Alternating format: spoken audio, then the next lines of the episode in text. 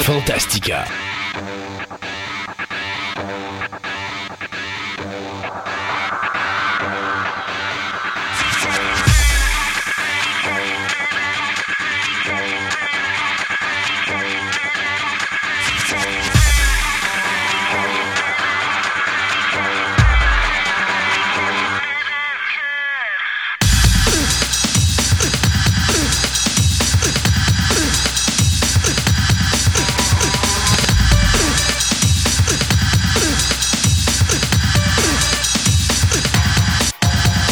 Mesdames et messieurs, bienvenue à cette autre édition de Fantastica. Mon nom est Christophe Lassens et euh, j'ai à mes côtés mon comparse de travail. Oui, je le sais, je l'ai encore fait. Sébastien Côté. C'est Allô? C'est difficile, mais écoute, Non, non, non, c'est bien difficile. ça, ça met de la, la vie dans notre émission à toutes, les, à boy. toutes les deux semaines. Euh, Aujourd'hui, euh, parce qu'on va faire une intro très rapide, vu qu'on a une grosse émission devant nous, on va parler à des illustrateurs de jeux de société, David Forêt et euh, Lina Cossette. Donc, Ils sont mieux connus sous le nom de Mr. Cuddington. Cunnington, donc on va leur, leur parler. On- ils vont nous expliquer un petit peu qu'est-ce qu'ils font au niveau du jeu de société, parce que c'est leur job, ça. Oui, oui, oui. Carrément ça. Au- Super sympathique. Ouais, au niveau de la photographie histoire, bien Jocelyn va nous parler de la photographie sous-marine. Euh, au niveau de la chronique profession passion, je vais vous présenter une dame, euh, une artisane, Jeanne Côté, qui fait quelque chose de vraiment, vraiment spécial et je salue le travail qu'elle fait, mais vous allez entendre ça dans sa chronique aujourd'hui. Et puis moi, bien, j'ai décidé de faire, euh, de refaire pour ici la chronique que j'ai faite à Choix Radio X euh, il y a quelques temps pour euh, Kirk Douglas, étant donné qu'il nous a quittés le 5 février dernier. Alors, je trouvais que c'était adéquat que pour l'émission Oui. qui suit, l'émission où on annonçait son décès, qu'on allait faire de quoi là-dessus. Euh, aussi, bien, on a toutes les nouvelles de la semaine et dans notre table ronde, on va parler de notre euh, cher Bob Iger qui euh, vient de quitter ses fonctions à Disney et vous donner aussi le, un petit peu un résumé de tout ce qu'il a fait à Disney et euh, qui sera son remplaçant. Donc, tout ça à Fantastica aujourd'hui et on va aller tout de suite dans notre section des nouvelles. Je pense qu'on va battre un record. On n'aura jamais fait une introduction aussi rapide que Oui. ça. hein? On va aller tout de suite avec le premier segment des nouvelles et euh, ben, allons-y donc tout de suite. Oui.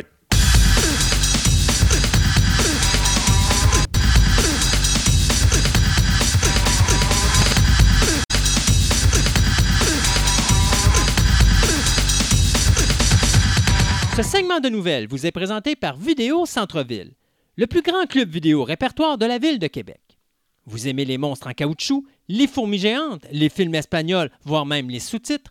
Une vaste sélection de DVD disponible sous un même toit au 230 Marie de l'Incarnation, Québec, ou allez visiter tout simplement leur site web au vidéocentreville.com.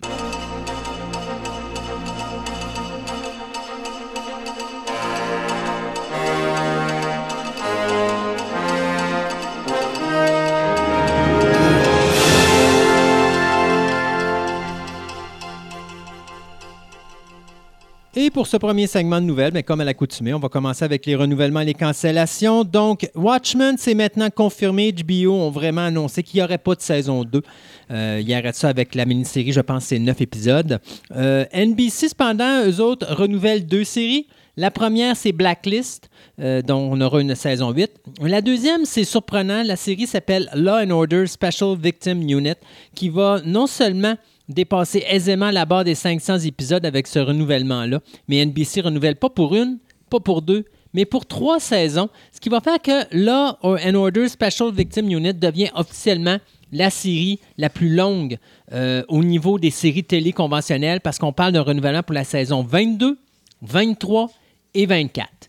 Faut croire qu'il y en a des cas. euh, Euh, Friends.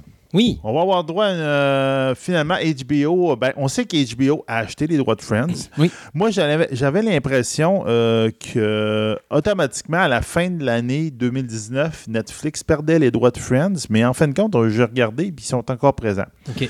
Donc, j'ai l'impression que Friends va être officiellement transféré quand HBO Max va devenir online. Et je pense que c'est en mai, si je me rappelle bien. Mais ils, ont- ils viennent d'annoncer que il va y avoir un spécial Friends Oui. pour comme un, partir HBO Max, puis en même temps, ben, annoncer le transfert de Friends chez eux.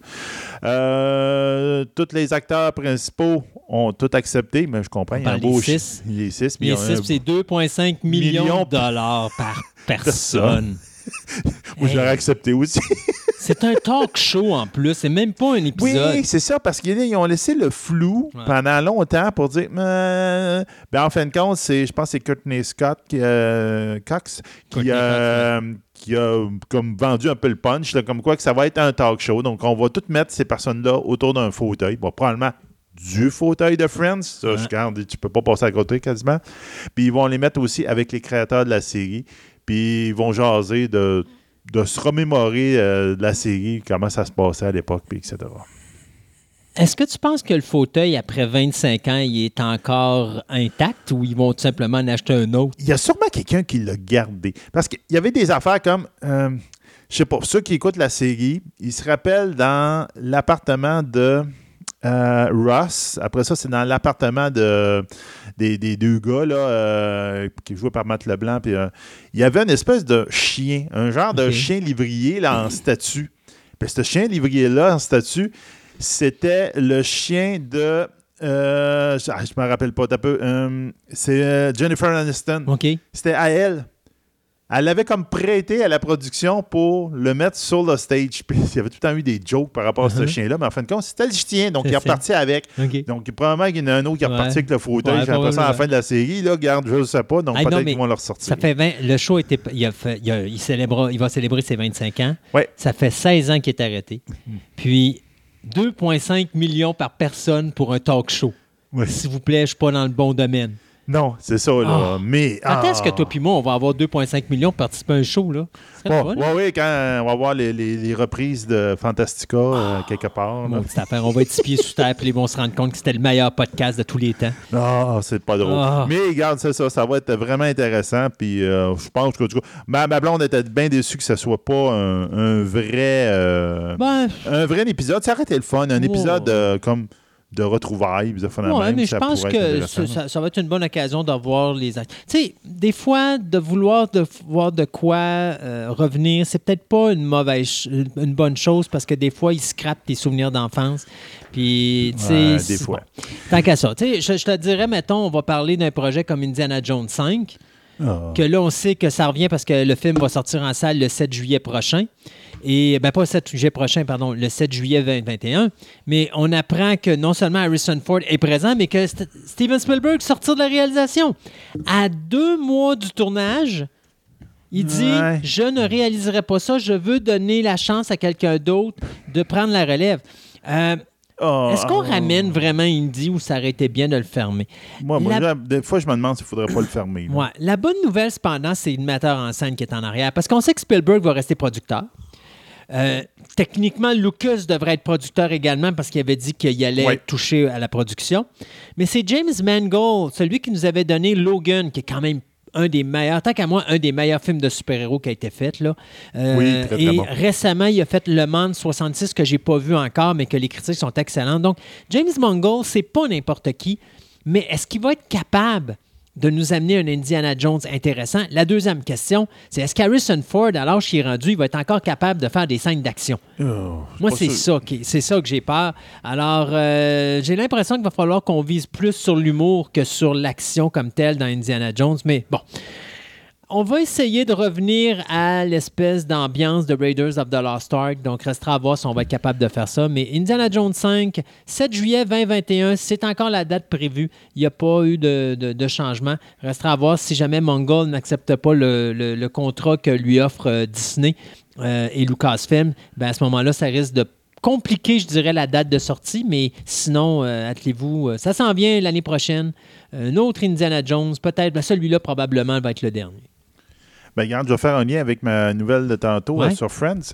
Donc, euh, vous- on, savait- on avait parlé dans le dernier podcast que Marcel, donc, était le, Oui. le singe, et de- c'était le, le seul, ben, le personnage principal qui allait rester dans de la Y de Last Man. euh, euh, Over, The Last Honor, Man. ouais. mais parce que l'acteur qui a joué le rôle principal, euh, qui s'appelle euh, euh, Yo- Yo- Yorkrick, euh, Barry euh, Hagen, Hagen qui, était dans Dunkirk, ben, il était parti. Il y avait, il avait de, il était carrément euh, parti du show et ça ne tentait plus. Ben là, on vient de décider que ça va être M. Ben Snetzer, qui était dans euh, Warcraft, qui va prendre le rôle du dernier homme. Donc, c'est lui finalement qui va remplacer. Ils n'ont pas pris de gros, gros de temps. En deux semaines, ils ont perdu leur acteur principal. En, en, oups, ils en ont trouvé un autre. Puis là, go, go, go, faut partir parce que la production commence en avril. Puis, ah ouais, apprend tes textes. puis là, la question, c'est est-ce qu'on va refilmer un nouveau pilote? Parce que là, c'est pas ben le même acteur. Ben, c'est ça, c'est pas le même acteur. Est-ce qu'ils vont faire un pilote avec un acteur X, puis euh, le reste de la série qu'un acteur Y? Je sais pas. Ça va dépendre des coûts. Moi, je pense pas. Moi non plus. Au pire, ils vont filmer tout simplement les, les séquences dans lesquelles l'acteur jouait, puis les séquences qu'il n'était pas là, mais ils n'ont pas nécessairement besoin de les reprendre, là, mais on verra bien. Doc Savage, vous saviez que pendant longtemps, le réalisateur Shane Black et euh, l'acteur Dwayne Johnson étaient associés au projet. J'aime bien Dwayne Johnson, là.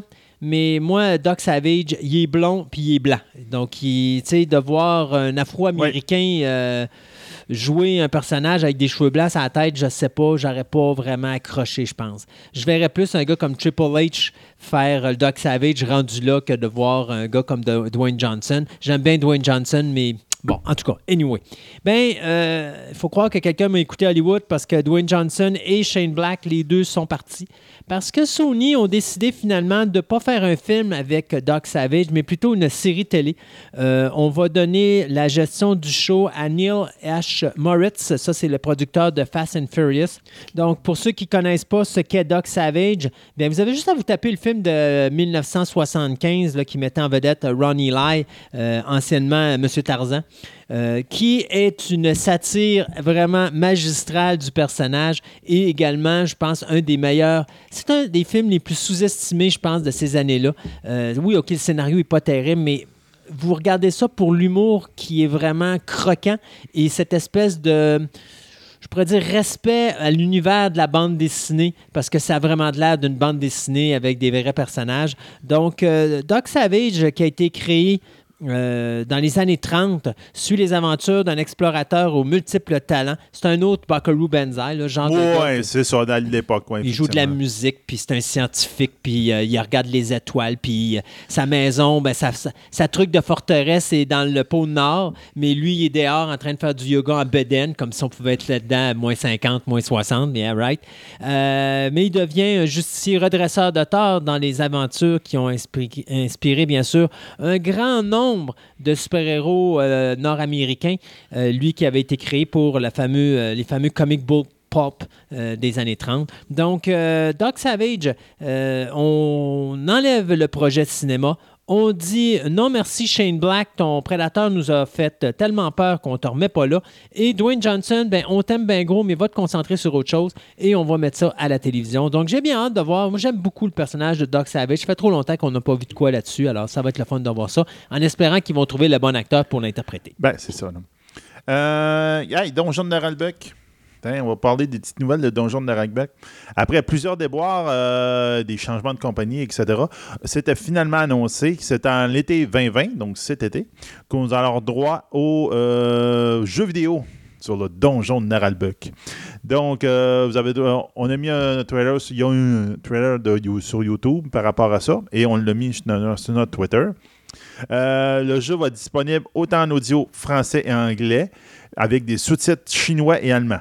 Donc, c'est comme, ils visent un petit peu international. Comme de raison, ben, les voix françaises, ben, c'est notre ami Pen of Chaos qui va faire toutes ces voix comme d'habitude. Mhm.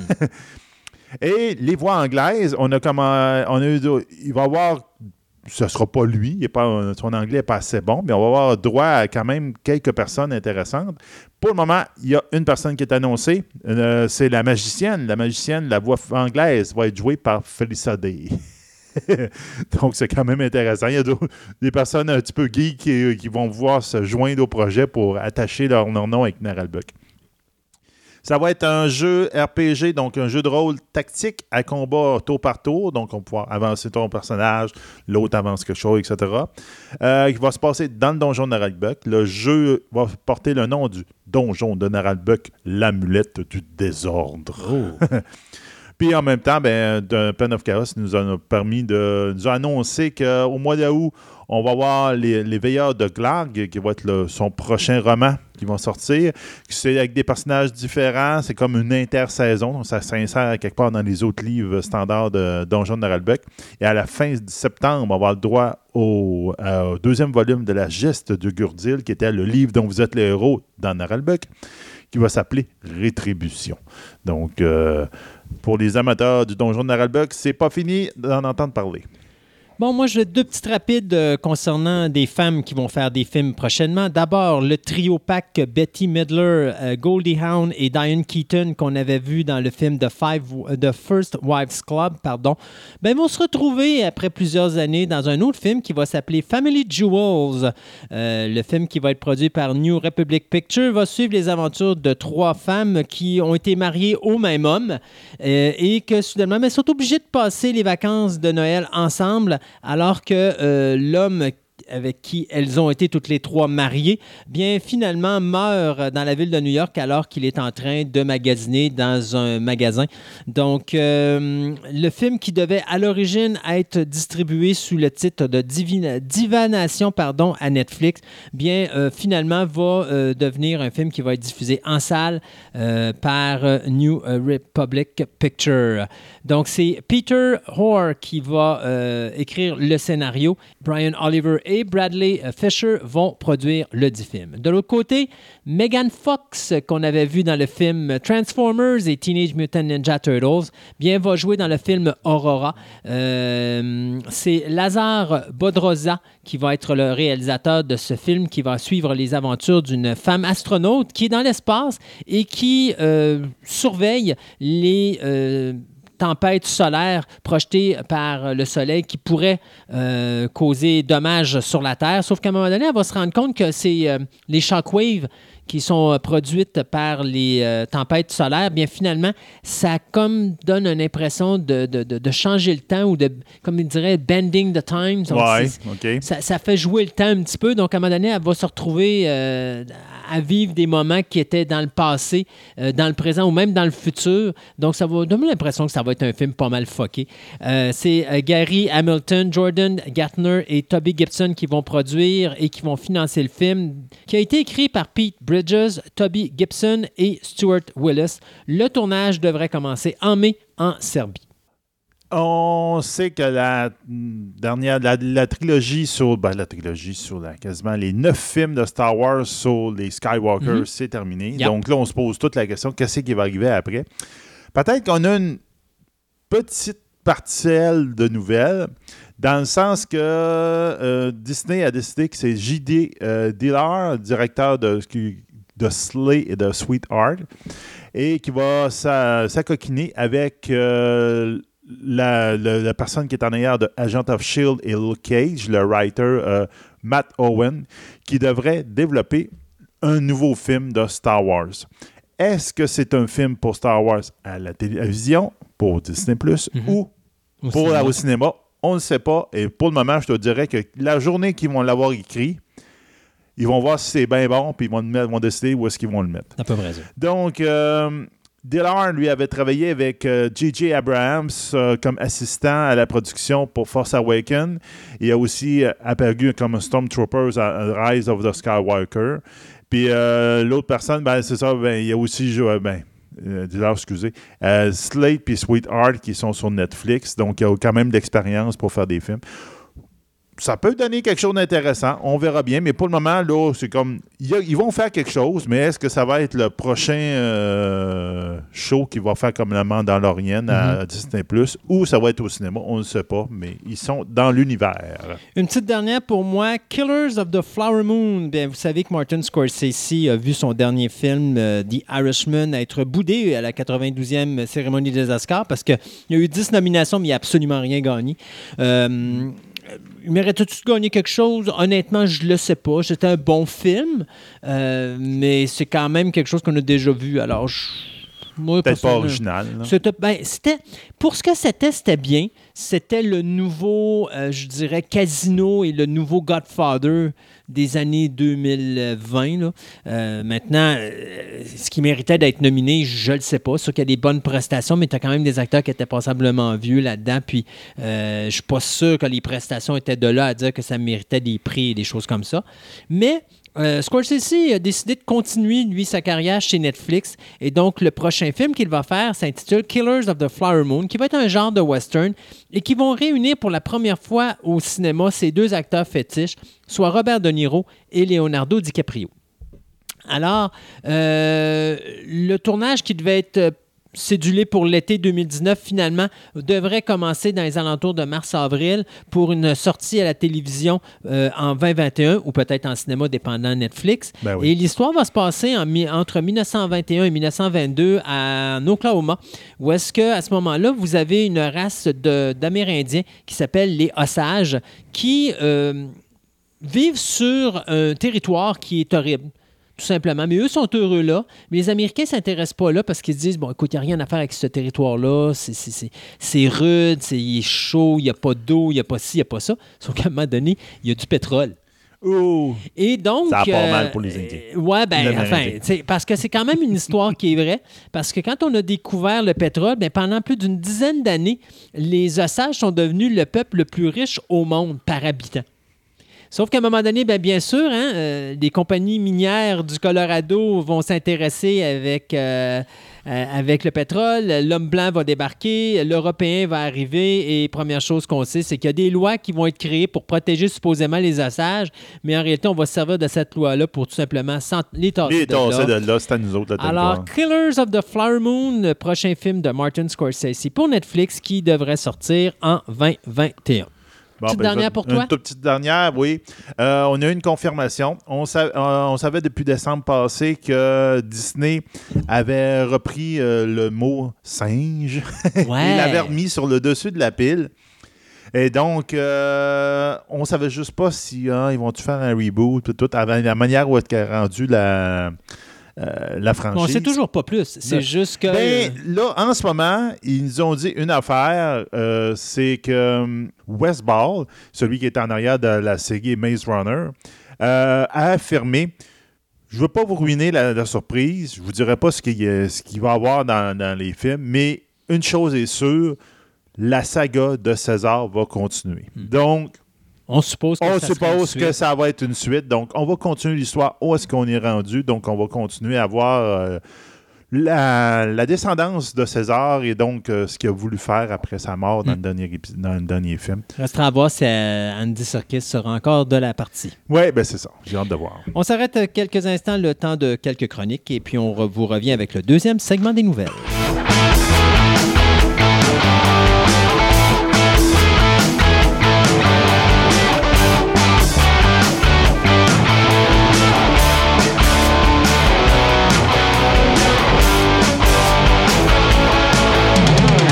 Dans mon passage au Délirium ludique, euh, j'ai eu le plaisir de rencontrer un couple d'artistes qui travaillent dans les jeux de société.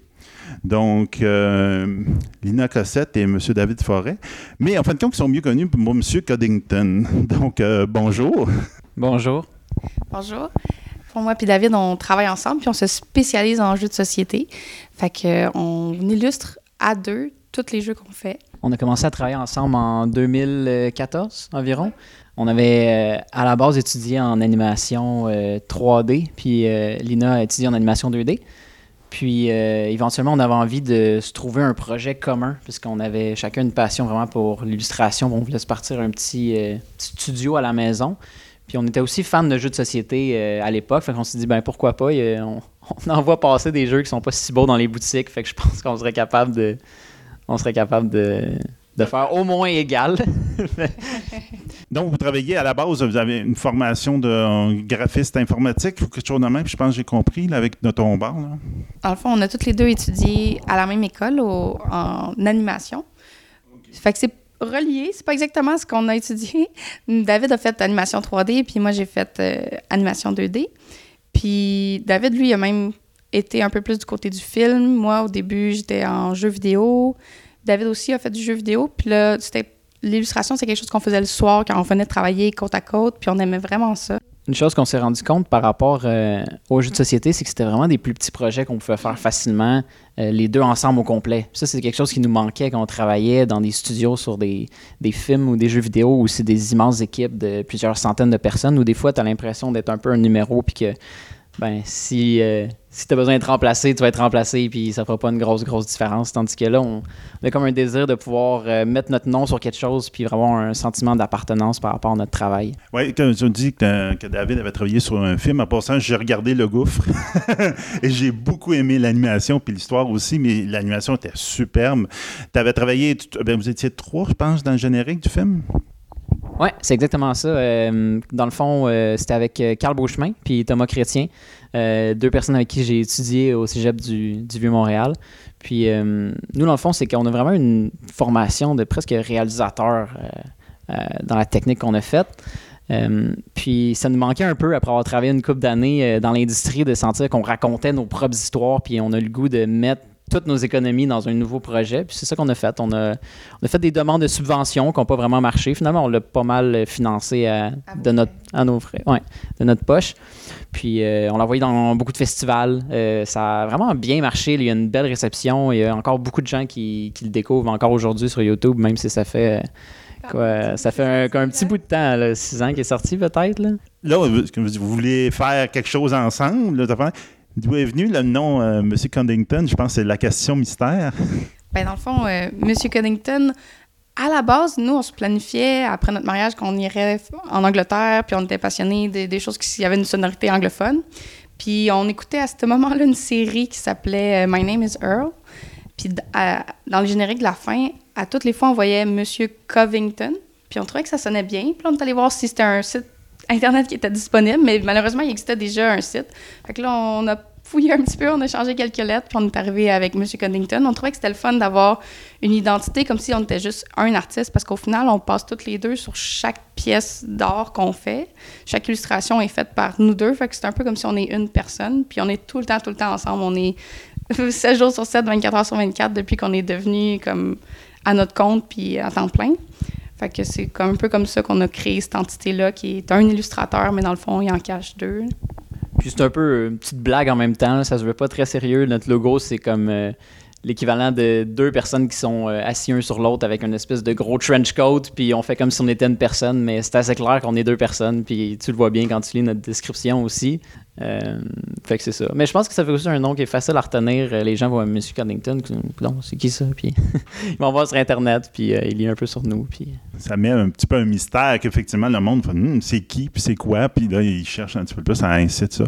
Même si vous avez voulu faire un nom, qui vous, mettons, vous tous les deux. Est-ce qu'il y a une, euh, partie, qu'il y en a un qui est plus fort sur un, dit moi je fais tel genre de telle partie du dessin, puis moi je fais tel autre, ou y a-tu quelque chose où vous êtes vraiment comme en symbiose, puis un termine le travail de l'autre, mettons? Ben, c'est sûr qu'on a chacun nos forces. Euh, Lina, qui a étudié en dessin animé, était meilleure en dessin que moi. quand on a commencé à faire l'illustration, elle faisait beaucoup de personnages, puis tout ça. Puis, fait que, elle, c'est vraiment sa force. Euh, puis moi, vu que j'avais étudié en animation, j'avais tendance à être euh, mieux comprendre les lumières. J'avais fait beaucoup de textures, faire des choses un peu plus réalistes. Donc, moi, c'était un peu plus ma force. Fait qu'on a essayé de prendre chacun qu'est-ce qu'on faisait le mieux, puis de, de faire un espèce de tout qui était encore meilleur en travaillant ensemble. Ouais, c'est ça. Mais au final, on, on se contamine beaucoup aussi parce que genre, le, travail de David m'inspirait beaucoup à la base. J'étais comme, oh wow, tout le réalisme, puis les détails, puis les ambiances qu'il a développées pour son film Le Gouffre. C'est quelque chose que je trouvais qui était vraiment inspirant aussi. Fait je pense qu'on s'est toutes les deux euh, beaucoup aidés à progresser dans notre, cheminement, dans notre cheminement dans notre côté artistique. Puis c'est ça. Fait final, on, on passe toutes les deux quand même beaucoup de temps à travailler sur les images des autres, ben de, un de l'autre. Puis euh, ça, fait que je vais commencer un sketch, puis là, je vais le montrer à David. Il va dire, ben regarde, euh, ferme-le, puis je vais l'ouvrir, puis moi, je vais repasser dessus, puis je vais continuer, puis à la fin, je peux, moi, continuer à remettre des détails. Fait que c'est comme un petit peu comme du ping-pong. On se balance le dessin d'abord, puis de l'autre, puis on, on, l'amène jusqu'à jusqu'à un point où est-ce que l'éditeur est content, puis tout le monde est content. Vous travaillez avec quoi?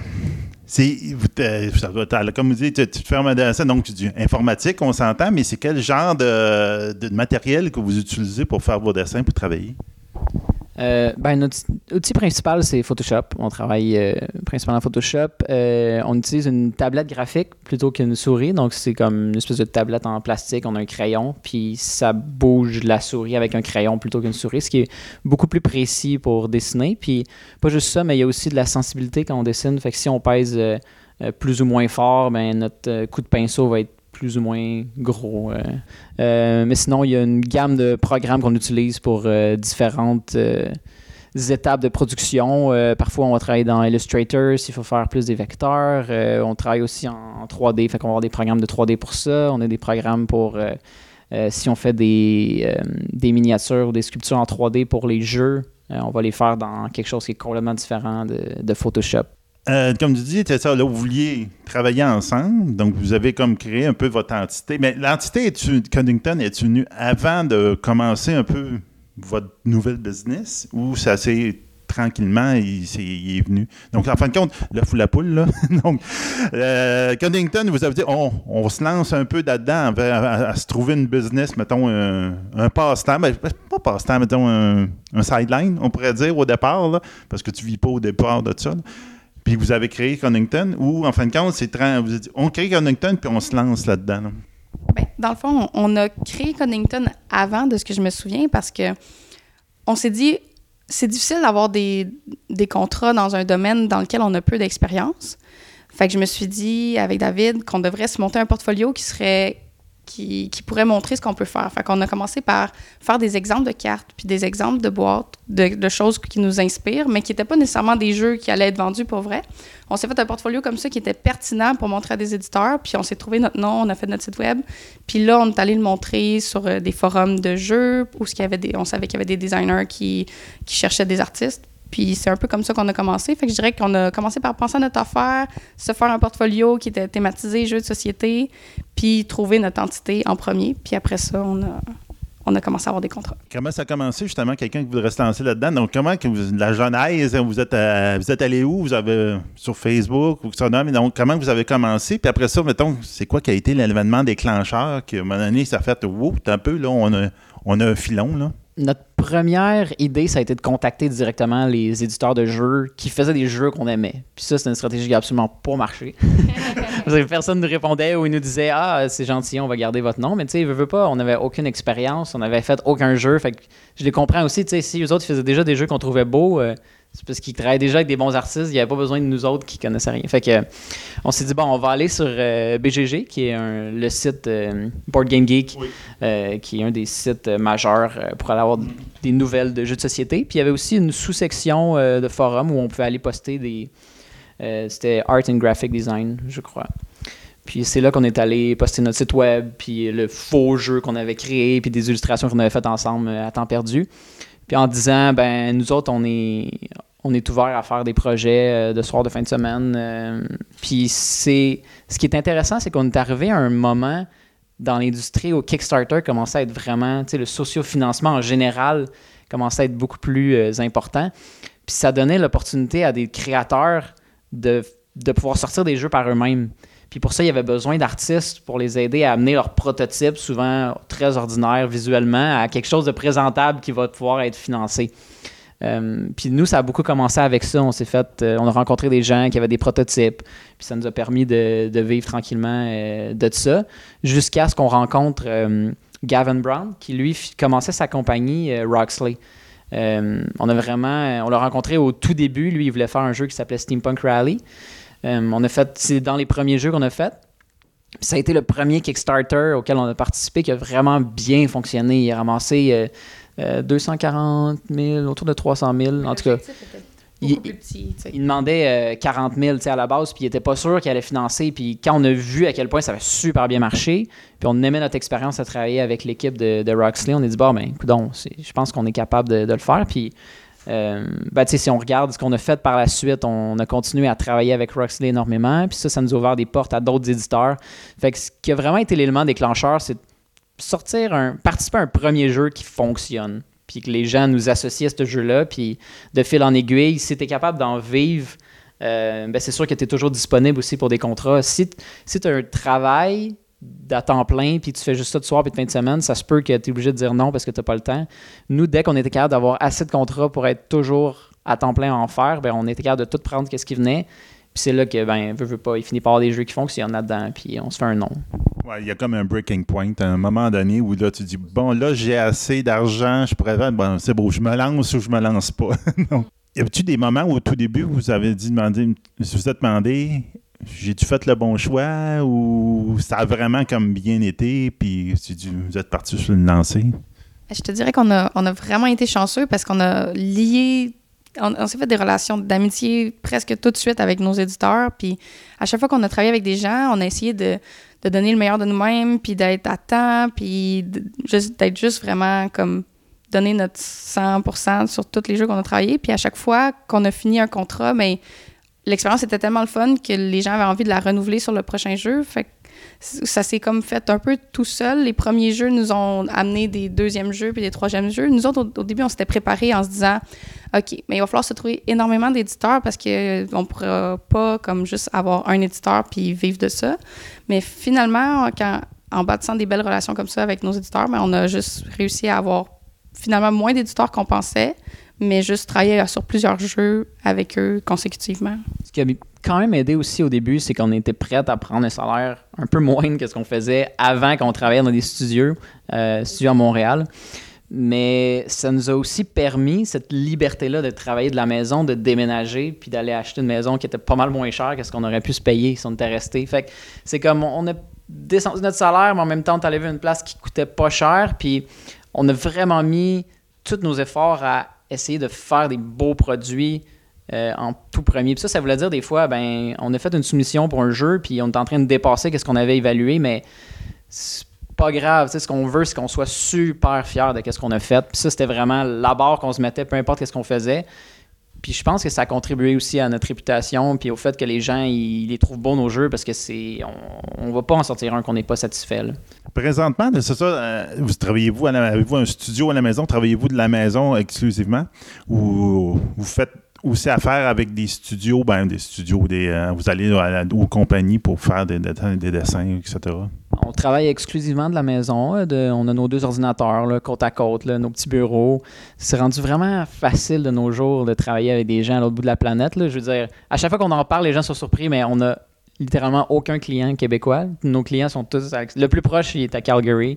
On en a aux États-Unis, on en a en Australie, on se parle. C'est sûr que nous, ça aide qu'on était comme presque parfaitement bilingue parce que la barrière de la langue peut être difficile. Si, tu parles juste français, veux, veux pas, avoir besoin de travailler avec des Québécois. Mais nous, quand on a commencé, euh, on en cherchait des éditeurs québécois puis on n'en trouvait pas vraiment. fait qu'on a été obligé de prendre tout ce qu'on pouvait trouver. Mais l'avantage, c'est que vu qu'on n'avait pas cette barrière de langue-là, on pouvait trouver n'importe qui à la grandeur de la planète. C'était quand même un grand bassin quand, tu quand tu charges pas trop cher puis tu es prêt à prendre n'importe quoi juste pour t'améliorer.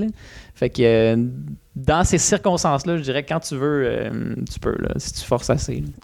Ben, comme tu parlais de Kickstarter, puis moi, je pense qu'être un artiste, Kickstarter, ben, ça me donne, me semble que ça me donne une, kick dans, le derrière. Ça doit être fun, ça doit être un bon challenge parce que tu sais pas vraiment, tu sais un peu ce que tu vas, mais ça change tellement. Puis il dit Ah, ben oh, finalement, ils ont débloqué telle chose. Puis là, tu fais Ah, OK, j'y avais-tu pensé ou?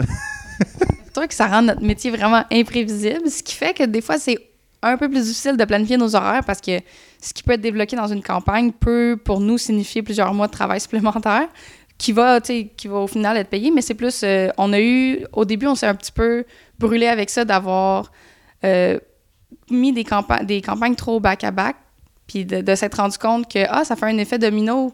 En fait, euh, ça prend plusieurs mois de terminer le jeu finalement parce qu'il y a plein de choses qui ont été débloquées, puis c'est super, puis on est full content, puis on est full fier.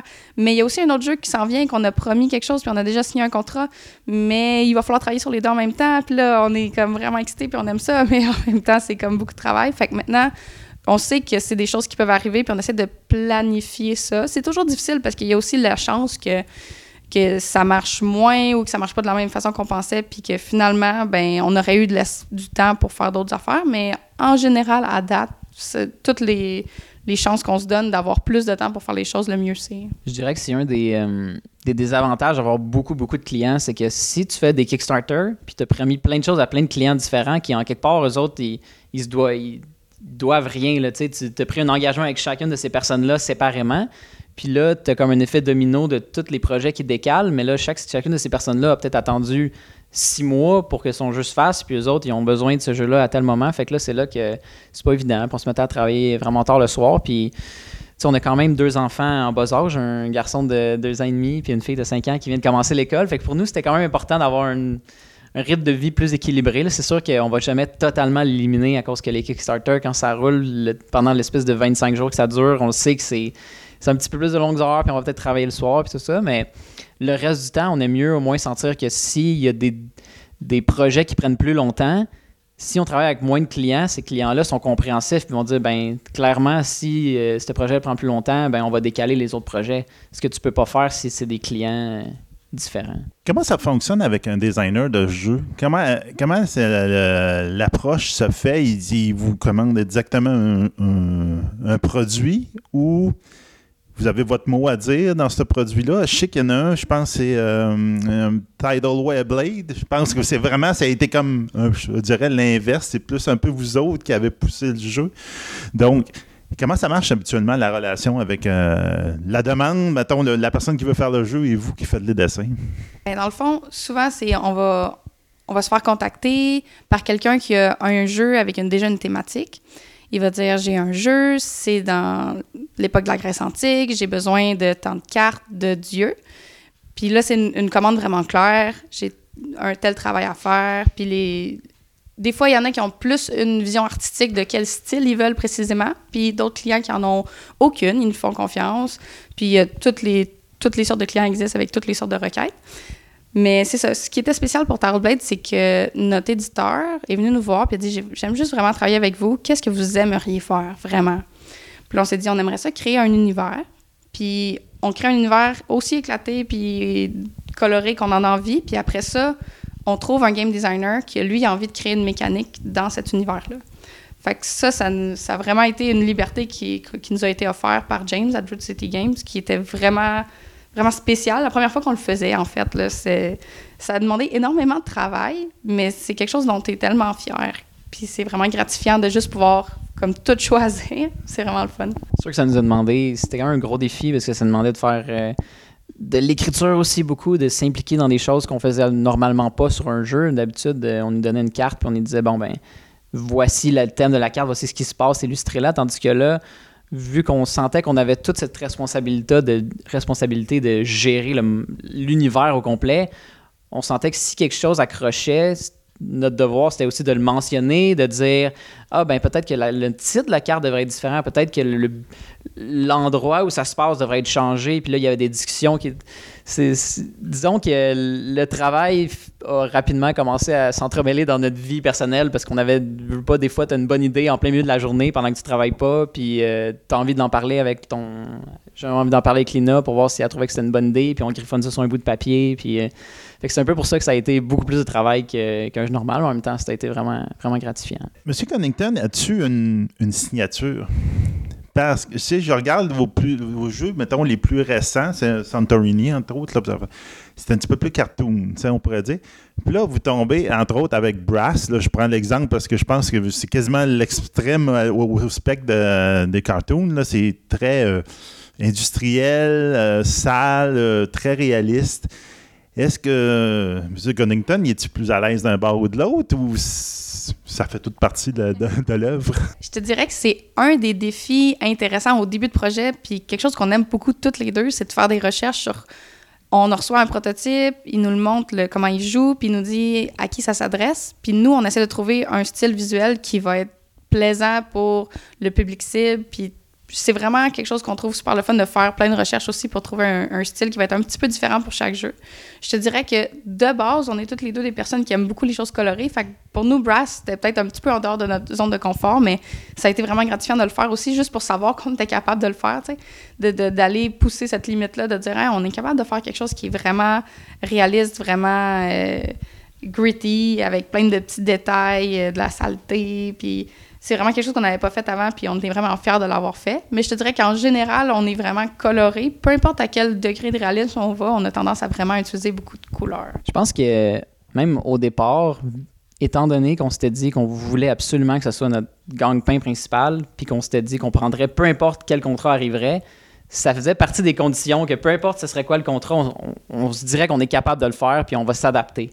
Euh, puis on a gardé cette mentalité-là tout le long. Puis étant donné qu'on aime travailler avec les mêmes clients, l'avantage que ça a, c'est qu'ils savent que peu importe le projet, même si le projet se prêterait mieux à avoir une esthétique réaliste, ils vont pouvoir nous le donner quand même parce qu'on a prouvé qu'on était capable de le faire. Puis ça, c'est quelque chose qu'on on voulait le faire, on voulait le prouver. Puis c'est pour ça qu'on a vraiment poussé pour pouvoir avoir la chance de, de, faire le projet Brass. Puis juste pour ça, on remercie beaucoup euh, Gavin Brown de Roxy de nous l'avoir donné parce que juste avant de l'avoir fait, nous, le jeu qu'on venait de faire, c'était Santorini. Puis euh, Santorini, euh, c'était très cartoon. C'est à peu près l'opposé complet. Puis il y a beaucoup de gens, quand ils ont entendu dire que c'était nous qui le ferions, qui ils se disaient ah, ben, ils sont bons, mais c'est pas, tout ce que j'imaginerais pour le jeu. Puis on, voulait briser cette image-là que les gens avaient de nous, puis qu'ils sentent que si un jeu de M. Connington sort, ça va être beau. On voulait, notre signature, on voulait que ça soit ça, c'est que ça va l'esthétique va être beau, du logo au, au graphic design des cartes, aux illustrations, toute la présentation même. Euh, on va s'assurer que, que c'est dans les, dans les tops. J'ai vu justement Santorini, je pense qu'il y a une, application qui est sortie euh, quand même assez récemment.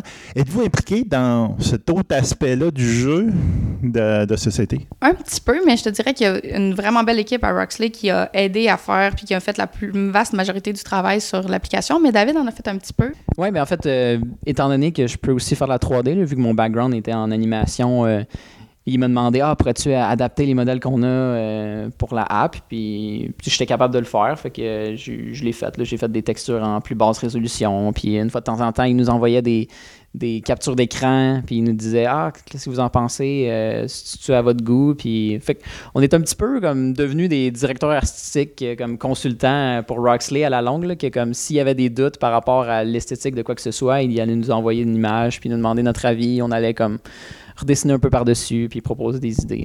Un projet, on parle plus d'un jeu de, table, un projet peut prendre combien de temps environ? C'est, ça diffère beaucoup de projet en projet parce qu'il y, a des, y a des cartes qui ont énormément d'illustrations uniques, puis d'autres qui en ont moins. Mais, tu sais, pour donner une mesure, une boîte, une couverture de boîte peut prendre à peu près une semaine à, faire, puis une carte à peu près une journée. Fait que tout ça, ça dépend, si on a 100 cartes différentes à, faire, ça va prendre beaucoup plus de temps que s'il y a moins de cartes dans un jeu. Fait que ça dépend beaucoup. Les plateaux sont aussi quand même longs à, faire. Puis il y a aussi l'aspect euh, à quel moment dans le processus est-ce qu'ils vont nous intégrer à l'équipe?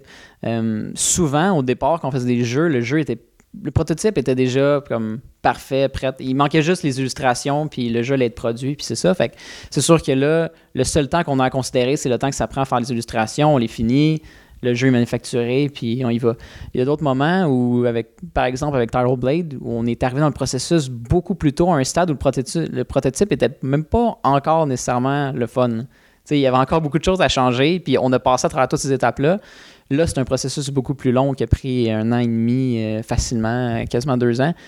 Puis, mais c'est sûr que c'est pas du temps plein pendant ces deux années-là. C'est on va passer une semaine ici, une semaine là, puis là des fois, bon ben, on attend que les designers ils fassent une nouvelle itération du jeu. Pendant ce temps-là, on peut travailler sur d'autres projets. Puis là, ah, on se fait un meeting. Euh, maintenant, c'est super, rendu super facile avec des, applications comme euh, Tabletop Simulator ou Tabletopia où on peut jouer aux jeux de société en ligne fait qu'il peut mettre sa nouvelle itération du prototype en ligne, puis on se connecte tous ensemble, on se parle avec les micros, on l'essaye, on donne des commentaires. Puis nous, on a comme une vision vraiment claire de le jeu, il a l'air de quoi dans l'état où il est, puis on peut comme ajuster nos derniers sketchs pour comme le rendre de plus en plus beau. Là, je pense à une question bien difficile, je vais vous demander. Il dit Y a-t-il un de vos jeux que vous, êtes le plus fier ou c'est difficile de choisir entre ces bébés, là, mais Mais il y en a un qui dit lui, là, c'est. C'est lui que je mets, euh, je, suis un privilégié, c'est lui que je suis le plus fier ou quelque chose de même. Ben, je te dirais, ah, c'est vraiment difficile à choisir. Moi, j'ai une préférence pour dessiner des choses cartoon. Fait que j'ai eu énormément de plaisir coupable à, faire Santorini. J'ai tripé. Puis ma, ma, force, les personnages. Puis la, masse- vaste majorité du travail, c'était de faire des personnages. Fait que je te dirais que j'étais vraiment comme un poisson dans l'eau. Mais euh, c'était vraiment, vraiment gratifiant de faire Blade parce que c'était. On a tellement passé de soirées à se parler de l'univers, à pouvoir inventer ce qu'on voulait. C'était pas contraint à aucune mythologie qui existait. C'est nous qui avons inventé la mythologie, puis on a fait exactement ce qu'on voulait avec. Fait que de ce côté-là, je te dirais que je suis peut-être la plus fière de ce que j'ai réussi à accomplir, puis le style qu'on a réussi à faire pour Blade présentement. Mais ouais, c'est ça. Sinon, j'étais vraiment comme dans un petit poisson dans l'eau quand je faisais euh, Santorini. Ben, J'aurais la même réponse à donner, mais pour des raisons un petit peu différentes. Euh, Santorini aussi, pour moi, c'est le premier nom que je sortirais. Euh, Peut-être pas pour les mêmes raisons, parce que Lina a fait beaucoup de travail sur, euh, pour ces dessins-là. J'ai l'impression que c'est un peu plus comme directement son style, parce qu'elle aime le plus dessiner. Mais moi, ce qui m'a marqué avec Santorini, c'est que c'est le premier jeu que les gens, quand on leur disait qu'on illustrait Santorini, ils savaient c'était quoi? Parce que les jeux qu'on avait fait avant, c'était beaucoup des jeux qui étaient sortis juste sur Kickstarter en anglais, ils n'étaient pas en boutique, disponibles ici. Fait que quand les gens disaient Ah, t'es un illustrateur de société, qu'est-ce que t'as fait Puis là, on allait dire euh, Super Motherload, Great Dinosaur Rush, ils savaient, aucune idée c'est quoi. Là. Mais là, Santorini, celui-là, c'était Ah, ouais, ouais, ouais, je l'ai vu, je l'ai, ou il était à tel café où je suis allé, ou là, c'était vraiment le fun. On dirait qu'on j'avais vraiment l'impression qu'on était un artiste de jeu de société pour vrai.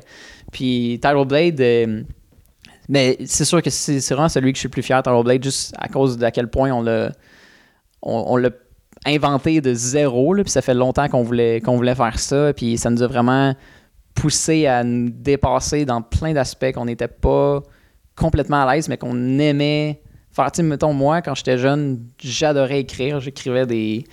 J'essayais d'écrire des romans quand j'étais adolescent, des, puis des romans de fantasy. Puis j'ai toujours aimé écrire. Puis on dirait que c'est quelque chose que j'avais jamais l'occasion de faire dans, mon métier. Fait que c'est quelque chose que je faisais à temps perdu. Mais là, pour la première fois, je pouvais écrire puis inventer quelque chose qui allait être produit puis que j'allais être payé pour le faire. Fait que ça, ça a vraiment été un- une belle récompense. Quand vous avez commencé cette aventure-là en 2000, euh, 2014, pensiez-vous que cinq ans plus tard, vous seriez en bas dans une, salle, puis il y a du monde qui viendrait vous demander des autographes pour signer des boîtes? Ouais, je pensais pas vraiment. En fait, tu sais, moi, j'aimais jouer à des jeux de société, mais pour de vrai, la communauté ludique, c'est quelque chose que j'ai découvert plus tard aussi. Fait que même savoir qu'il y avait des gens qui allaient à des endroits pour faire signer leurs jeux, c'était quelque chose qui était inconnu quand on a commencé. Pour vrai, c'est quelque chose que j'imaginais même pas. Puis je te dirais que pour vrai, c'est juste la plus belle surprise. Puis c'est vraiment le fun. C'est la première fois au, Delirium qu'on qu'on fait une table, puis on rencontre les gens pour vrai, puis on signe des jeux, puis les gens nous disent Ah, j'ai vraiment aimé jouer. Puis c'est vraiment beaucoup de feedback positif que d'habitude, euh, c'est rare qu'on a ce, ce genre de feedback-là en vrai. Tu sais, je le vois des fois des commentaires en ligne, puis des choses comme ça, mais tu sais, en ligne, il y a autant de positifs que de négatifs. Mais là, c'est vraiment juste. euh, Vraiment super plaisant de rencontrer les gens vrais. Tu sais, quand on a commencé à travailler dans les jeux de société, on le voyait plus d'un point de vue un peu euh, réaliste, monétaire, de OK, on veut travailler de la maison, qu'est-ce qu'on peut faire qui va nous amener un revenu régulier? Puis on se disait, ben, on aime les jeux de société, ça va des projets qu'on peut faire nous-mêmes. Fait qu'on va se spécialiser en jeux de société, puis ça va bien aller, puis ça va être le fun. Puis ça, c'était comme la raison principale initiale pourquoi on l'a fait. Puis éventuellement, on a déménagé.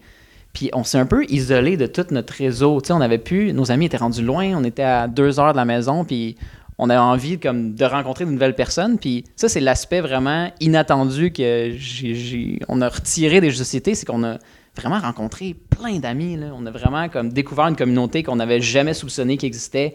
Euh, des gens nous dans, mettons, nous autres, on habite à Warwick, mais il y a des gens à Victo qui, qui nous ont écrit Ah, Monsieur Connington, vous habitez à Warwick, ben venez. Puis on a découvert c'était quoi des groupes de jeux, on n'avait jamais vu ça, nous autres, mais se faire inviter chez quelqu'un, il y a 10 personnes, tu connais personne, puis Ah ouais, assieds-toi, puis joue à un jeu avec nous. Puis nous, on n'avait jamais fait ça avant. Quand on jouait, c'était avec nos amis proches, mais c'était vraiment agréable, puis on a, on a fait plein de belles rencontres, puis ensuite, c'est là qu'on a on a commencé à aller dans des événements, on a essayé d'aller au Jab, on a, on a fait les 12 heures euh, ludiques.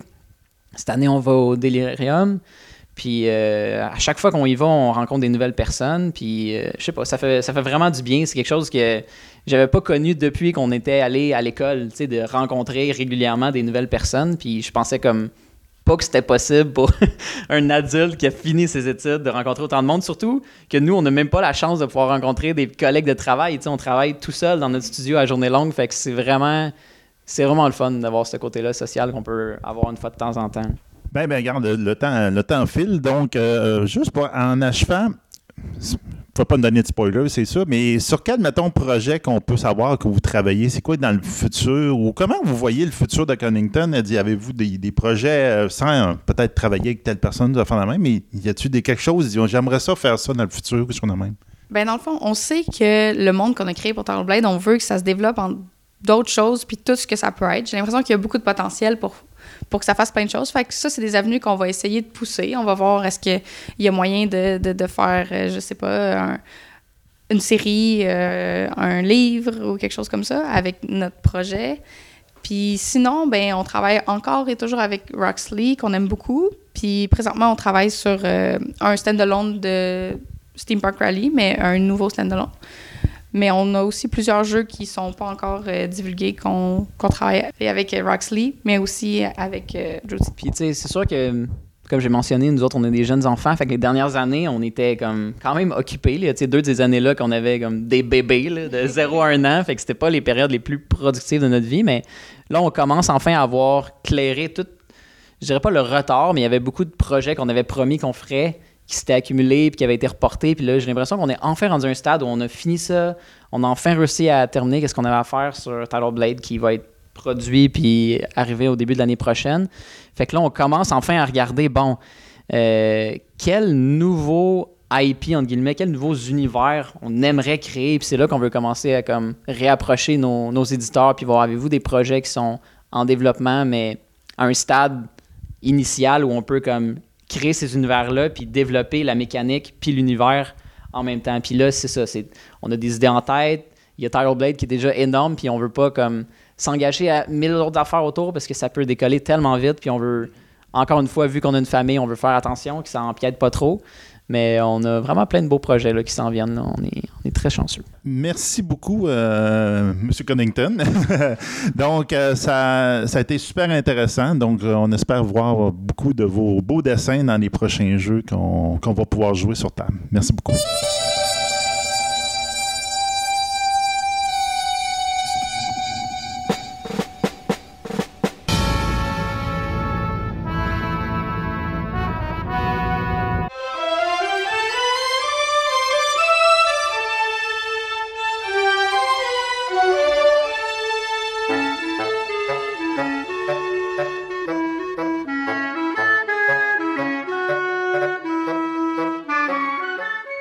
Le 5 février dernier, on avait parlé justement dans une de nos chroniques précédentes, Kurt Douglas, donc un des, grands de, ce monde euh, au cinéma, est, décédé à, l'âge de 103 ans. Donc on s'est dit que c'était un très bon moment de parler de sa carrière en général. la carrière et l'homme surtout, ben parce que euh, je te dirais que l'homme comme tel est beaucoup plus important que euh, sa carrière cinématographique. Oui, exactement. Parce que oui, euh, Kirk Douglas a joué dans beaucoup de films euh, très connus, mais c'est ce qu'il a fait à l'extérieur du domaine cinématographique qui va vraiment faire en sorte qu'il va être un des pions importants à Hollywood. D'ailleurs, il faut le dire que Kirk Douglas, lorsqu'il est décédé, c'était un des derniers pylônes du Golden Age du cinéma. Le Golden Age du cinéma, là, je te dirais, ça commence un peu à la fin du cinéma muet. Euh, et ça va jusqu'à peu près, je te dirais, milieu, fin des années 60. Donc, mettez euh, fin des années 30 jusqu'à fin des années 60, là, vous êtes pas mal dans le Golden Age du cinéma. Euh, j'ai aimé quelque chose à un moment donné que la belle-fille de Kirk Douglas avait dit dans une entrevue qui était Catherine Zeta-Jones, qui est mariée à Michael Douglas, qui est le fils de Kirk Douglas, où est-ce qu'elle disait il n'a jamais gagné un Oscar, Kirk Douglas, mais il était plus grand que la statuette. Et lorsqu'on parle de Kirk Douglas, on parle courage, on parle intégrité et on parle générosité. Et c'est un exemple à suivre pour tout le monde. Donc, euh, Kirk Douglas était un acteur, un producteur, un réalisateur, mais il était aussi un écrivain. Euh, ça, je vais en parler un petit peu plus tard. Il est né donc euh, en 1916, le 9 décembre pour être plus précis, à Amsterdam, dans l'État de New York, sous le nom de Izur Danielovitch Demski. Euh, bien sûr, vous aurez deviné que ses parents étaient d'origine juive russe. Eux, ils ont immigré aux États-Unis en 1910 et il est le quatrième enfant de sept. Malheureusement, à son grand désarroi, il était le seul garçon à travers six filles. Sept avec sa mère. Euh, quand il a décidé de choisir de prendre le nom de Kirk Douglas, le Douglas, il voulait prendre ce nom-là à cause du D parce qu'il voulait garder le D de son nom de famille original. Mais le Kirk, c'était parce qu'il aimait la dureté du K au début. Et ça représente très bien l'individu euh, qui est Kirk Douglas. C'est-à-dire, c'est un homme qui, à Hollywood, a fait sa place. C'est un des premiers indépendants d'Hollywood. Parce qu'il faut se rappeler qu'à l'époque, Hollywood, c'était, mettons, United Artists avait signé tel acteur, tel acteur, tel acteur, Ouais. tel acteur. Donc, si tu voulais voir un film de tel acteur, tu devais aller voir un film de United Artists. Euh, MGM avait signé tel acteur, tel acteur, tel acteur, tel acteur. Donc, si tu voulais aller voir cet acteur-là, tu devais aller voir un film de MGM. Si euh, United Artists voulait avoir un acteur de MGM dans un de ses films, il devait signer un contrat avec MGM et donner de l'argent à MGM pour pouvoir avoir l'acteur pour jouer dans leur film. Donc, c'était vraiment une histoire de contrat. Un peu aujourd'hui, comme on voit dans le streaming avec Netflix, Disney+, qui sont en train de ramener cette mode-là. Ouais, c'est ça. Où est-ce qu'on signe les gens pour les... comme les, Les garder. les garder puis les emprisonner dans le contexte de la compagnie. Mais on faisait ça à l'époque. Douglas, lui, euh, a été le premier à casser ce moule-là. Euh, il avait signé avec Warner Brothers, puis Warner Brothers, à un moment donné, après un premier film, il a dit J'aime pas l'expérience, je veux regagner, je veux racheter mon contrat, dites-moi ce qu'il faut que je fasse. Puis Warner ont dit Ben écoute, fais un film avec nous, puis on, tu ne charges pas de salaire. Alors, il a fait un film gratos euh, comme acteur pour justement sortir de son engagement et il est devenu indépendant. Dans sa famille, bien écoutez, euh, Kirk Douglas, il a été dur avec lui-même et il était dur dans la vraie vie parce qu'il il était le fils d'un père qui était alcoolique. Et euh, d'ailleurs, euh, ce qui est vraiment drôle, c'est que euh, Kirk Douglas, dans une entrevue, disait La chose la plus courageuse que j'ai faite dans ma vie, c'est la journée où mon père, qui avait l'air d'un homme en colère, euh, euh, était assis à la table et toutes mes, mes sœurs et ma mère étaient vraiment calmes autour des- de la table, n'osaient pas dire quoi que ce soit pour pas que le père prenne, euh, Prendre les nerfs. prenne les nerfs. Et donc, à ce moment-là, ce qu'il a fait, il a pris sa cuillère. Il l'a pris dans sa, dans dans sa, je pense que sa, sa soupe ou sa, sa tasse de thé, et il s'en est servi comme une catapulte et il a projeté le liquide dans le visage de son père.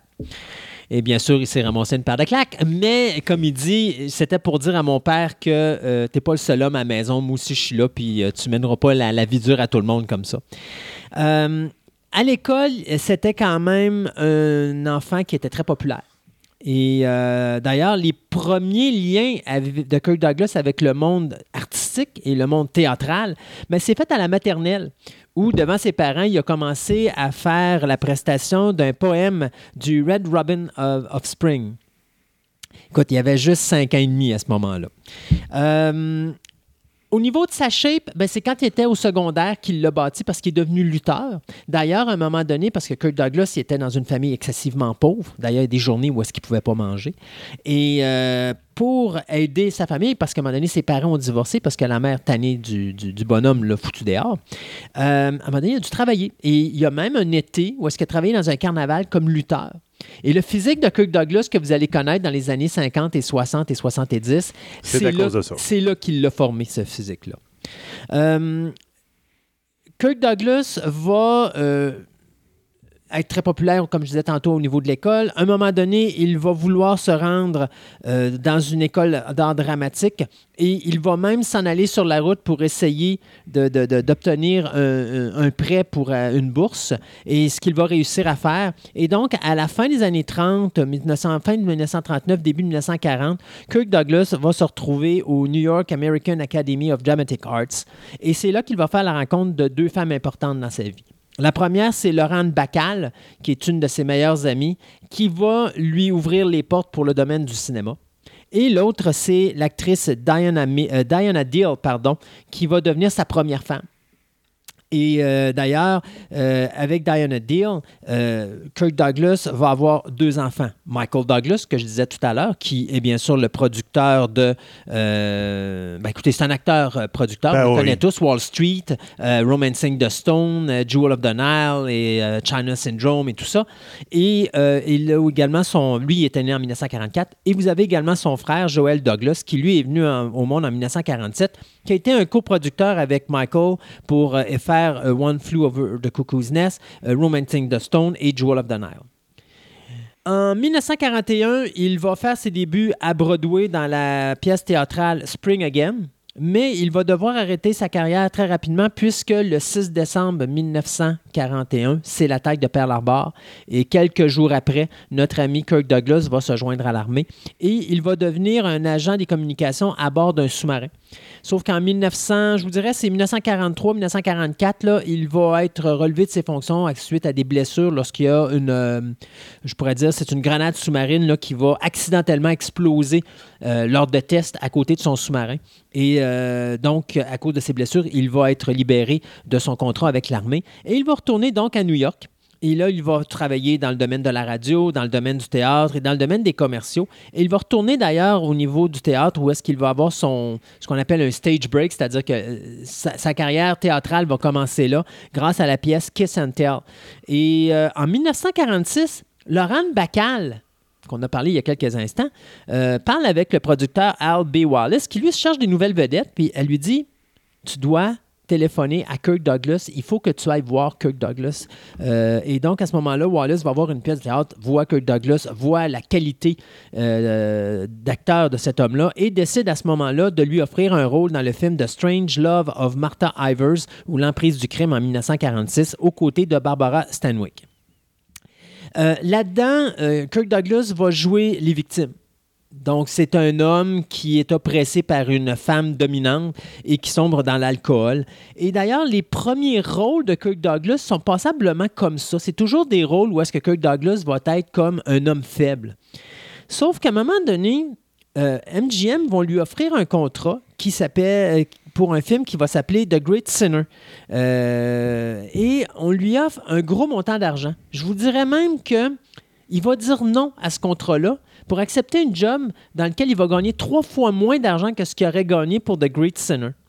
Dans The Great Sinner, il devait être à côté de Gregory Peck et Ava Gardner, qui ont quand même deux gros noms au niveau de l'acting.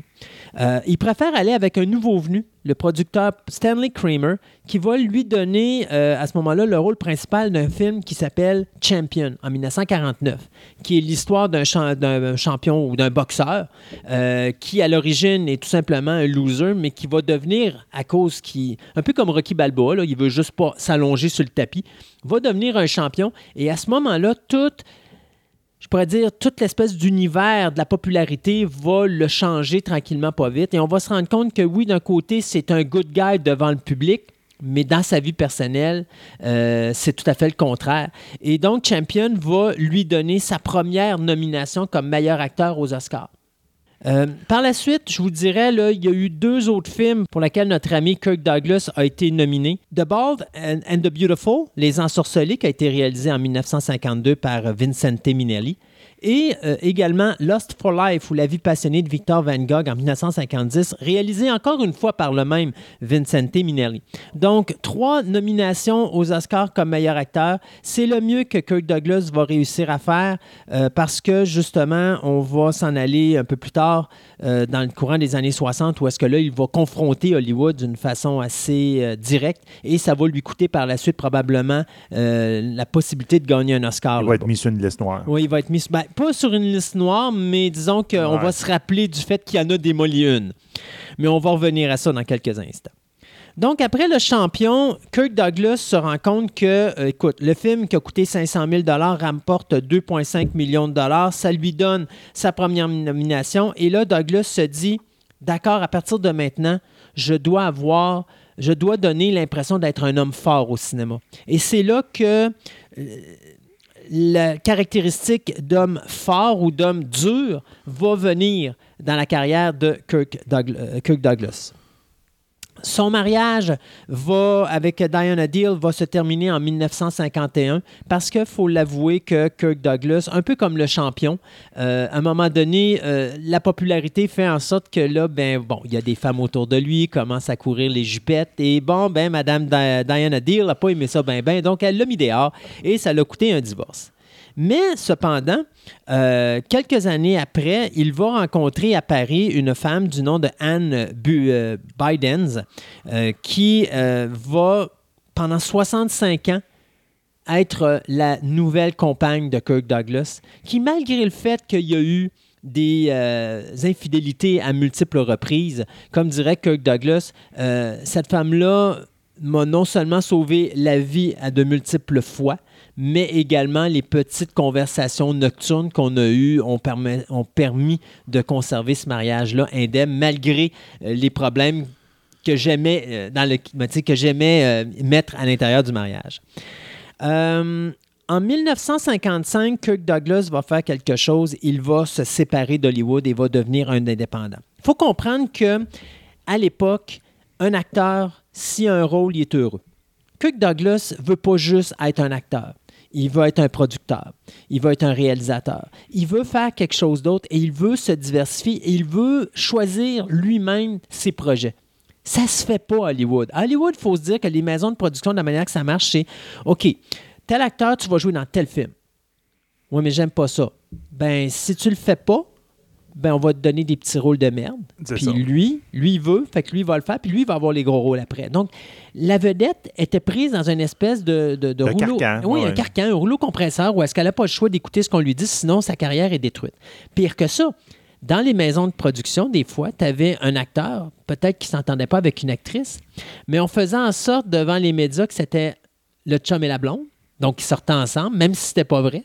Et les acteurs, masculins et féminins, devaient jouer le rôle d'être un couple, malgré le fait peut-être qu'ils étaient mariés en cachette avec d'autres personnes.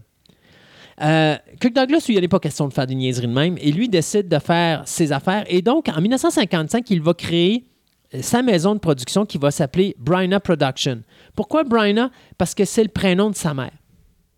Et d'ailleurs, il y a une belle petite histoire avec ce, cette, euh, cette, euh, ce, cette- ce nom de production-là. C'est qu'à un moment donné, sa mère lui dit J'aime Hollywood parce que mon fils a son nom éclairé en lumière. Elle parle bien sûr de Broadway. Puis, à un moment donné, quand que Douglas va commencer à jouer dans des rôles importants au cinéma, bien, euh, Il est sa petite pancarte il est sa lumineuse. petite pancarte lumineuse là aussi. Et Kirk Douglas s'est dit Mais un jour, man, toi aussi ton nom sera sur une pancarte lumineuse. Et bien sûr, la mère part à rire. Sauf qu'en 1960, alors que Kirk Douglas va euh, produire le film Spartacus, eh bien, on pourra voir sur une petite enseigne Bryna Production Presents Spartacus. Et donc, Kirk Douglas s'en vient avec sa mère en voiture, en limousine, s'arrête devant le cinéma et il, il descend la vitre et il dit à sa mère Tu vois, maman, tu disais que tu aimais Hollywood parce que mon nom était en lumière, mais je t'avais promis un jour que le tien serait là. Et il lui montre la pancarte. Et sa mère euh, s'est mise à pleurer dans la voiture parce qu'elle avait son nom sur une affiche avec des lumières autour. Euh, Tantôt, je vous disais que sa femme, Anne, sa deuxième femme, avait sauvé la vie à Kirk Douglas souvent. On va remonter, ou plutôt on va avancer un petit peu en 1958, alors que le mari de Elizabeth Taylor, le producteur Michael Todd, offre la possibilité à Kirk Douglas de monter dans son avion et d'aller voir euh, l'ex-président Harry. Truman. Kirk Douglas dit ça à son épouse. Son épouse dit J'ai un mauvais feeling, je veux pas que tu embarques dans l'avion. Les deux chamaillent, mais finalement, Kirk Douglas, en bon mari, dit Ok, c'est beau, j'irai pas. Et donc, le soir, alors qu'ils viennent tous les deux dans la voiture et qu'ils se parlent pas parce qu'ils bougonnent un, envers l'autre, bien, à un moment donné, Kirk Douglas, tanné du silence, décide d'ouvrir la radio et entend que l'avion en question s'est écrasé, tuant tout le monde à bord. Et il est là de dire Ça, c'est une des premières fois que mon épouse m'a sauvé la vie. Il y en a eu d'autres des comme ça, Euh, notamment lorsqu'il a fait le film sur Van Gogh, euh, Lost for Life, que je vous ai parlé tantôt, où est-ce qu'il a tellement, il s'est tellement mis dans les chaussures du peintre de Van Gogh qu'il a sombré dans une vraiment une véritable dépression et qu'il pensait au suicide et que sa femme l'a sorti de là pour lui dire euh, Hey, réveille-toi, là, c'est pas Van Gogh, là, t'es Kirk Douglas. Là. Dans les années 50 et 60, Kirk Douglas va devenir l'acteur le plus populaire de sa génération. Euh, il va, ça va lui permettre de jouer, comme je disais tantôt, à côté de réalisateurs comme Stanley Kubrick, dont il va être responsable du début à Hollywood. Parce que Stanley Kubrick, son premier film a été un flop monumental. Euh, par la suite, bien, Kirk Douglas va faire Path of Glory. Euh, et Path of Glory, euh, personne ne voulait toucher à ce produit-là parce que c'était justement Stanley Kubrick qui le faisait. Et Kirk Douglas a tellement aimé le scénario qu'il a dit d'accord, non seulement je vais jouer dedans, mais je vais aller chercher ton financement. Et lorsque le nom de Kirk Douglas est arrivé là, euh, Stanley Kubrick avait besoin d'un million, ben c'est Kirk Douglas qui allait chercher le million en question. D'ailleurs, il est allé rechercher Stanley Kubrick pour Spartacus en 1960. Donc, ça a vraiment starté la carrière de Stanley Kubrick parce que ces deux films-là ont été des bons, ben pas des bons, Ben. des, des succès au box-office, ce qui fait que ça l'a donné quand même la possibilité à euh, ce réalisateur-là de créer par la suite tout ce qu'on a connu. Euh, il a joué aussi à côté de Brian De Palma, John Huston, euh, Otto Preminger, John Frankenheimer, Richard Fletcher, Vincente Minelli, et ça c'est juste pour citer ceux-là, mais il a fait une panoplie de monde. Euh, au niveau des acteurs, ben écoutez, il a joué à côté de tellement de comédiens également, Ava Gardner, il a joué à côté de Burt Lancaster, avec qui il va, il va partager la vedette dans sept films, et d'ailleurs c'était probablement un de ses meilleurs amis à Hollywood, et une couple d'autres. Donc, un gars qui a vraiment, vraiment s'était impliqué à Hollywood. Ça nous amène en 1960. Et en 1960, il faut comprendre que euh, à ce moment-là, il y a quelque chose qui se passe qui s'appelle la chasse aux sorcières.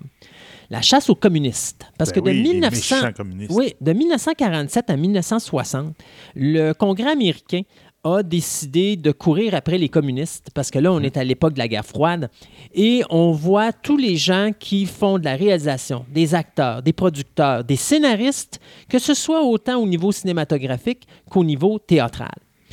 Et euh, ce qui se passait, c'est qu'une fois que vous étiez sur la liste, vous deviez répondre euh, au ce qu'on appelle le House of Un-American Activities Committee for Affiliation with the Communist Party.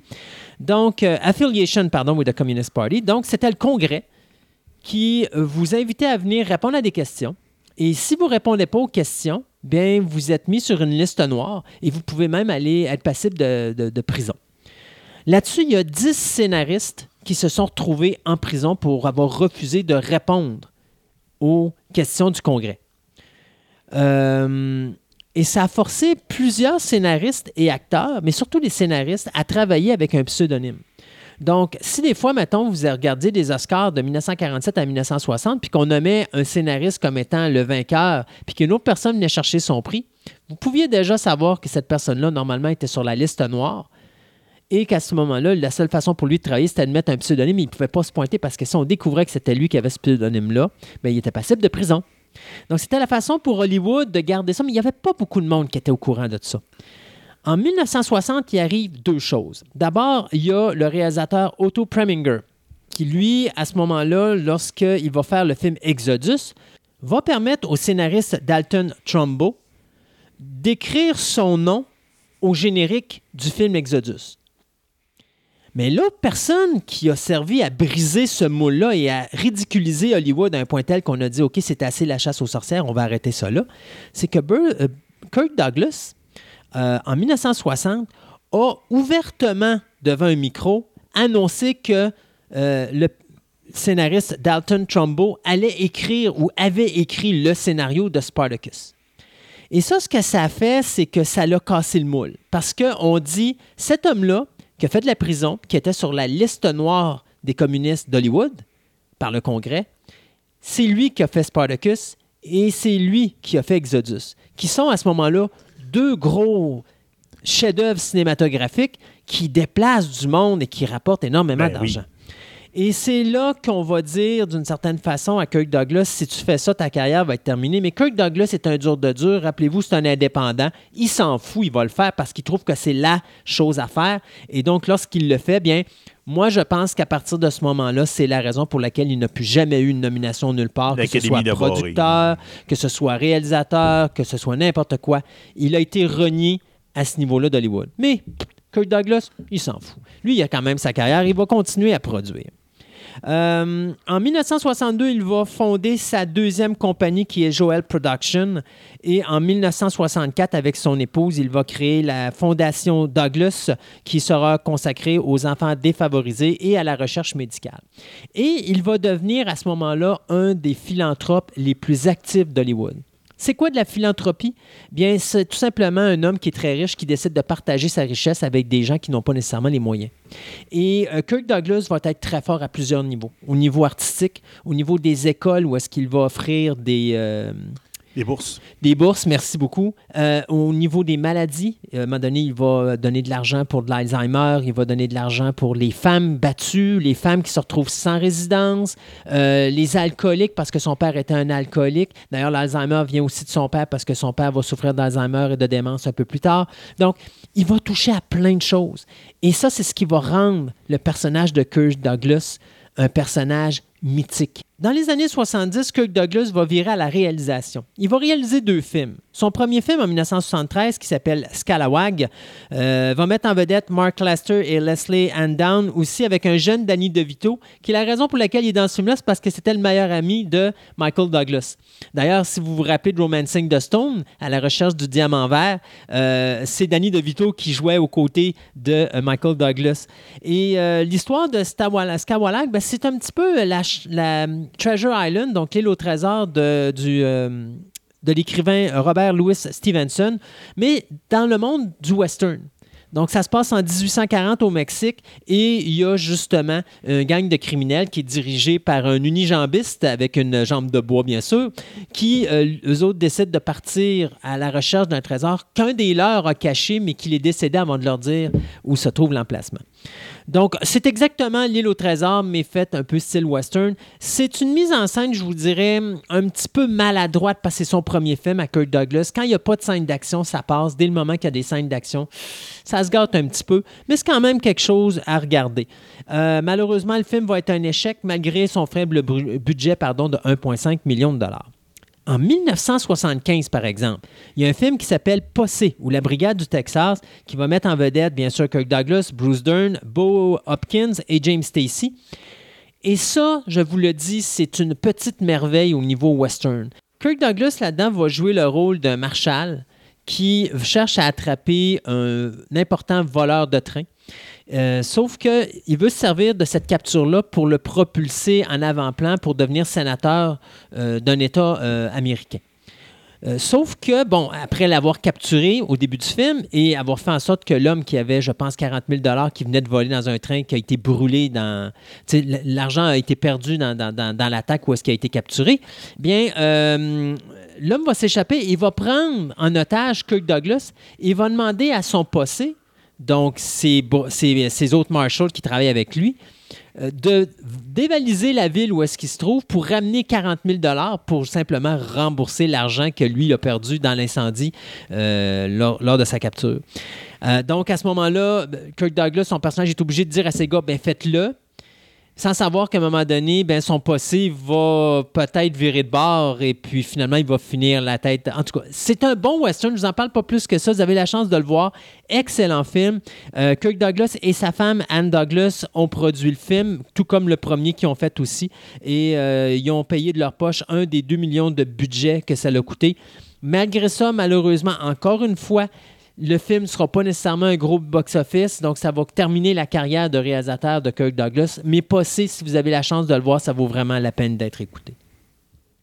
Puis par la suite, bien malheureusement, comme des nombreuses étoiles de l'âge d'or du cinéma ou du Golden Age, bien la carrière de Kirk Douglas va commencer à battre de l'aile un petit peu parce qu'il lui prend de l'âge, donc on a moins d'intérêt pour lui. Euh, on va le voir dans des films comme justement Fury de Brian De Palma en 1978, Home Movies en 1980, mais surtout l'excellent euh, Nimitz euh, Retour vers l'enfer ou The Final Countdown du réalisateur Don Taylor. Un film qui est extrêmement important, tant qu'à moi, au niveau de la production pour Kirk Douglas, parce que sans Kirk Douglas et son fils Peter, vous avez aucunement le film euh, Final Countdown. Parce que si euh, Don Taylor souffrait d'alcoolisme à ce moment-là, il était tout le temps sous, et c'est Douglas avec son fils et un certain Lord Kaufman qui nous a donné euh, euh, voyons, euh, la compagnie Trauma Film et qui nous a donné euh, Toxic le Ravageur, qui ont poussé pour aller chercher des séquences de militaires sur le porte-avions militaire, parce que si vous ne vous rappelez pas l'histoire de Final Countdown, c'est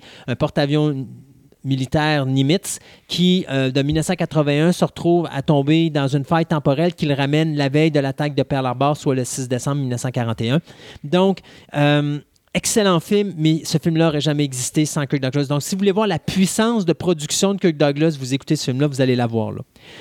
Petite anecdote, en 1975, il y a le fils de Kirk Douglas, Michael, qui a chopé le score avant son père à Hollywood. Ben oui. Et l'histoire est la suivante. C'est qu'en 1963, Kirk Douglas joue dans une pièce de théâtre qui s'appelle Over One Flew Over the Cuckoo's Nest, ou Vol au-dessus d'un nid de coucou. La pièce au Broadway a un succès monstre, à un point tel que euh, Kirk Douglas rachète les droits et dit Je vais mettre ça en film. Il n'a jamais été capable de faire un film avec ça. Il n'y a jamais personne qui a voulu investir de l'argent là-dessus. Il décide de donner les droits à son fils Michael, qui lui décide de faire le film. Et il va embaucher Jack Nicholson à la place de son père parce qu'il dit à son père Je sais que tu voudrais jouer le rôle principal, mais Jack Nicholson, il est meilleur puis il est plus jeune que toi.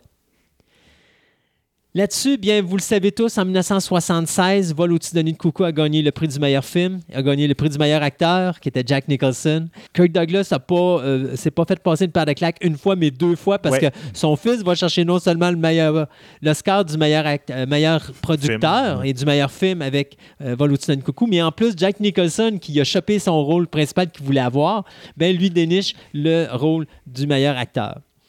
Euh, en 1981, Kirk Douglas va avoir la Presidential Medal of Freedom qui va lui être présentée par le président Jimmy Carter juste quelques jours avant que Jimmy Carter euh, quitte son poste de président. Euh, en 1986, Kirk Douglas va commencer à avoir des problèmes de santé parce qu'il va se faire installer un pacemaker parce qu'il a des, euh, une irrégularité au niveau cardiaque. Et en 1991, il va souffrir euh, de sérieuses blessures au niveau des jambes suite à l'écrasement d'un hélicoptère qui va tuer deux personnes. Ce qui est drôle, par exemple, c'est que cet accident-là, où est-ce qu'encore une fois, il va passer proche de la mort, Kirk Douglas va décider d'écrire un livre et il va euh, commencer une carrière prolifique au niveau de l'écriture. Donc, son premier livre qui avait été, avait été écrit en 88, mais par la suite, il va se mettre à écrire des livres comme The Ragman's Son ou euh, des nouvelles comme Dance with the Devil, The Gift. Et il va même faire un petit travail sur euh, la création du film Spartacus. Donc, on voit qu'il commence à extérioriser au niveau de l'écriture, pas juste de la bibliographie, mais également des nouvelles euh, dans lesquelles il va avoir des intrigues policières et autres. En 1994, il se fait remettre par le président Bill Clinton le Kennedy Center Honor Award. Mais en 1996, et c'est encore là une autre fois où son épouse Anne va lui sauver la vie, il a euh, un accident euh, cérébral qui va le laisser avec des troubles au niveau euh, du, euh, verbe- euh, du Du, vocal. du- langage. du là. langage. Donc, euh, plus capable de parler.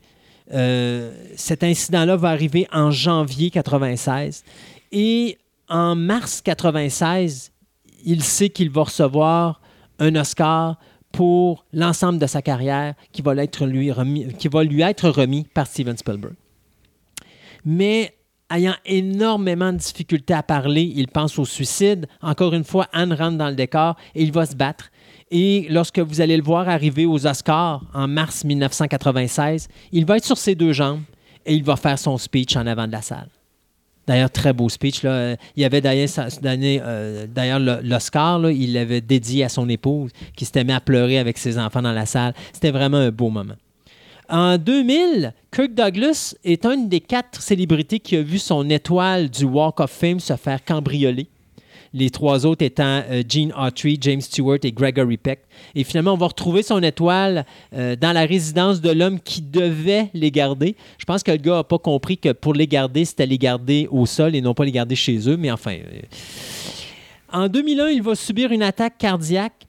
Sauf qu'encore là, il va se relever de ça et quelques semaines après, il va être, euh, il va être présent au Producer Guild of America Millstone Award où on va lui donner un prix d'honneur pour la contribution de sa carrière en tant que producteur parce qu'il a réalisé plus de 30, il a produit pardon, plus de 32 films euh, à Hollywood. Et la même année, on va lui donner le National Medal of Heart. principalement à cause de tout le travail de philanthropie qu'il a fait pour justement encourager les jeunes à euh, continuer au niveau du cinéma. En 2008, Kirk Douglas va se retirer du cinéma, mais avant de se retirer au cinéma, en 2003, il va faire un film avec, deux de ses, ben, avec son fils, Michael Douglas, et son petit-fils, Cameron. Le film va s'intituler It Runs in the Family ou C'est de famille. Donc, c'est réalisé par le réalisateur Fred Shepisi. Donc, euh, là-dedans, bien, ce qui est le fun, c'est que vous avez trois générations. Donc, le père, qui est Kirk Douglas, le fils, qui est Michael Douglas, et le petit-fils, qui est Cameron Douglas. Mais ce qui est drôle, c'est que la femme qui joue la femme de Kirk Douglas dans le film est son ex-femme, Diana euh, Deal, qui était euh, Diana Douglas, qui est décédée, euh, je pense, en 2015 euh, des suites d'un cancer. Donc, on a la famille Douglas qui est là. C'est produit par Michael Douglas. Donc, c'est vraiment un contrôle total de la famille Douglas, mais c'est une belle production. Ce que j'ai trouvé triste là-dedans, cependant, c'était de voir que les journalistes disaient, ben, il est peut-être revenu trop tôt parce qu'on a de la misère à comprendre ce qu'il dit. Sauf que moi, d'un autre côté, je trouve que c'est un courage incroyable de faire ce qu'il a fait parce Ben que oui. Tu parles d'un homme qui a beaucoup de misère à parler et à prononcer ces choses, que le guts de prendre un rôle où est-ce que son personnage a justement un ACV, que malgré ça, il, il va continuer à, à se battre pour, pour, euh, pour justement Continue à euh, vivre. continuer à vivre et aider sa famille à, à- à aller plus loin. Euh, en 2009, alors qu'il est âgé de 92 ans, Kirk Douglas s'en va sur une scène faire un show qui s'appelle Before I Forget, dans lequel il va faire comme l'histoire de sa vie. C'est un show de quatre soirs en ligne sur lequel Kirk Douglas est debout devant les gens pendant tout simplement deux heures, deux heures et demie de temps. Et ce qu'il disait, la première chose qu'il disait, il dit Vous m'excuserez si je parle, long- je parle euh, lentement. J'ai découvert depuis mon AVC que lorsque je parle doucement, les gens m'écoutent parce qu'ils ont l'impression que je vais dire quelque chose d'important. Euh, ce qui est plaisant aussi, c'est qu'à la fin de la quatrième représentation, Michael Douglas rentre sur la scène et il va apporter un cornet de crème glacée à son père. Il va dire Maintenant, tu peux aller manger ton cornet de crème glacée, pas, c'est fini. Euh, et ça, c'est le fun parce que c'est une belle relation, les Douglas. On n'en a pas parlé encore, mais la vie familiale est importante pour Kirk Douglas. Kirk Douglas n'a pas eu ça avec son père, mais il s'est juré qu'il donnerait ça à ses enfants. Et si vous allez voir sur Internet, vous allez remarquer vraiment la relation entre Kirk Douglas et Michael Douglas est vraiment très chaleureuse. Euh, ils s- ils s'embrassent continuellement. Il y a une espèce de chimie où est-ce que les deux sont vraiment funny, funny un envers l'autre en se bitchant euh, gentiment. Euh, mais tu sais, on sait que c'est de l'humour puis que c'est fait avec amour. Et je te dirais d'ailleurs, euh, lorsque Kirk Douglas a eu son AVC, puis qu'il a gagné le, le- prix aux Oscars, puis qu'il a fait son speech, quand, euh, Michael Douglas applaudissait dans la salle, tu voyais la fierté dans son visage. Et ça, c'est quelque chose dans la famille Douglas qui est important parce que c'est quelque chose qui fait que la famille Douglas est moi une des familles non seulement les plus importantes à Hollywood, mais je vous dirais, à type humain, pour des stars, qui est resté le plus terre à terre et le plus euh, euh, relié, si on pourrait dire, là, au niveau familial. Par la suite, bien écoutez, après sa retraite, euh, Kirk Douglas et son épouse vont euh, dédier leur vie euh, à, la, à la philanthropie, donc à toutes les choses de charité, fondation qu'elle a la fondation. Donc, ils vont construire plus de 400 parcs de jeux pour les enfants dans le secteur de Los Angeles. Ils vont faire le Anne Douglas Center pour les euh, femmes sans abri et pour les gens souffrant de problèmes de drogue et d'alcool. Euh, il va y avoir le Kirk Douglas High School, qui est un programme pour aider les étudiants qui ont des problèmes pour finir leurs études. Et vous avez également le Kirk Douglas Theatre. Ça, c'est pour aider les artistes qui n'ont pas les moyens financiers de se payer des études au niveau euh, théâtral, mais qui veulent ou qui désirent devenir acteurs. Donc, c'est des bourses que les Douglas vont euh, donner euh, possibilité à. En 2015, à l'heure de son 99e anniversaire, Kirk Douglas et son épouse vont donner 15 millions de dollars au Motion Picture and Television Fund in Woodland Hills. Et d'ailleurs, l'année d'après, pour son centième anniversaire, Kirk Douglas va donner un 35 millions de dollars additionnels pour construire un autre pavillon à côté de cet établissement-là pour justement mener des enquêtes, euh, pas des enquêtes, mais des expériences sur la maladie de l'Alzheimer pour essayer de trouver une solution à la maladie. Euh, si vous voulez voir des films, euh, bien d'ailleurs, d'abord, je vous l'avais dit, le The Ball and the Beautiful en 1952, Champion en 1949 et Lost for Life en 1956, les trois films où est-ce que notre ami Kirk Douglas a eu des nominations, ce sont des films à voir absolument. Euh, Gunfight at the OK Corral, qui a été fait en 1957, ou encore Règlement de compte à OK Corral, ça c'est l'histoire des Earps avec avec les Clantons et surtout la relation entre Wyatt Earps et euh, Doc euh, Holliday. Donc, euh, très beau film, probablement un des meilleurs films. Vous allez vous rappeler de cette histoire-là si vous avez vu des films comme Wyatt Earp ou Tombstone. Peu près la même histoire, mais moi, je constate que c'est un des meilleurs films qui a été fait sur le sujet. avec, bien sûr, le, réalisateur Stanley Kubrick, vous avez Path of Glory en 1957 et vous avez, bien sûr, Spartacus en 1960. Un film à ne pas manquer, The Vikings en 1958 avec Kirk Douglas, Tony Curtis, Janet Lee et Ernest Borgnine, qui a été réalisé par Richard Fletcher. Un film sur les Vikings, mais une histoire vraiment qui sort de l'ordinaire. Je vous en parle pas plus que ça, ça vaut la peine d'être vu. Ce qui est drôle, par exemple, c'est que le personnage de Kirk Douglas se fait tuer dans ce film-là. Et la raison est que Kirk Douglas a accepté de sacrifier son personnage aux mains de euh, Tony Curtis pour que Tony Curtis sacrifie son personnage aux mains de Kirk Douglas dans Spartacus. Donc, belle petite anecdote entre ces deux films-là. Euh, un autre film aussi qui met en vedette Burt Lancaster avec Kirk Douglas qui mérite d'être vu, surtout si vous êtes des, des gens qui aimaient les films politiques, c'est Seven Days in May ou Sept jours en mai en 1964. Euh, pour finir, bien, j'avais parlé de Fury et de Final Countdown, mais c'est toujours avec Burt Lancaster. Le dernier film que les deux ont fait ensemble s'appelle Tough Guys en 1986. Pas nécessairement le meilleur film à voir euh, au niveau. Euh, c'est pas un film extraordinaire, mais ça mérite quand même d'être vu, surtout de voir un Kirk Douglas qui, à ce moment-là, 69 ans et qui court et qui fait lui-même ses cascades en courant sur un train en marche. À 69 ans, il faut le faire. Ouais, c'est ça. D'ailleurs, Kirk Douglas a toujours fait ses cascades sur ses productions. Euh, la carrière de Kirk Douglas va se terminer euh, dans un film fait pour la télévision en 2008. Ça s'appelle Empire State Building Murders. Euh, d'ailleurs, si je ne me trompe pas, je pense que c'est un, personnage dans, lequel il, dit, il dit rien. Il, il apparaît, mais il ne parle pas dans ce film-là.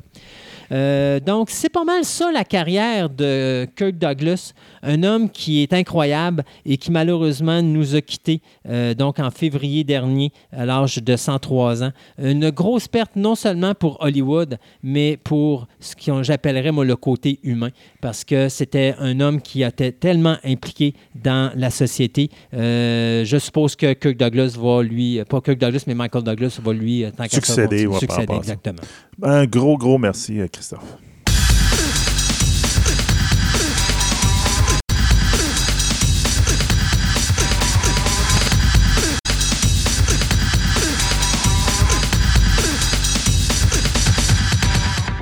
Ce segment de nouvelles vous est présenté par TPM OB et Collection.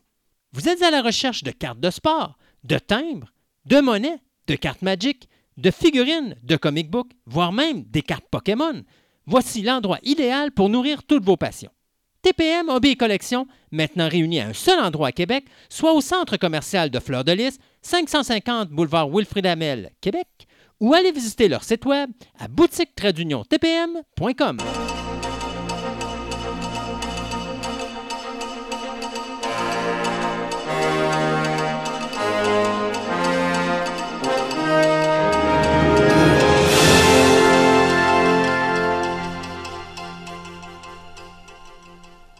Et pour ce deuxième segment de nouvelles, bien, je vais commencer par une confrontation au sommet.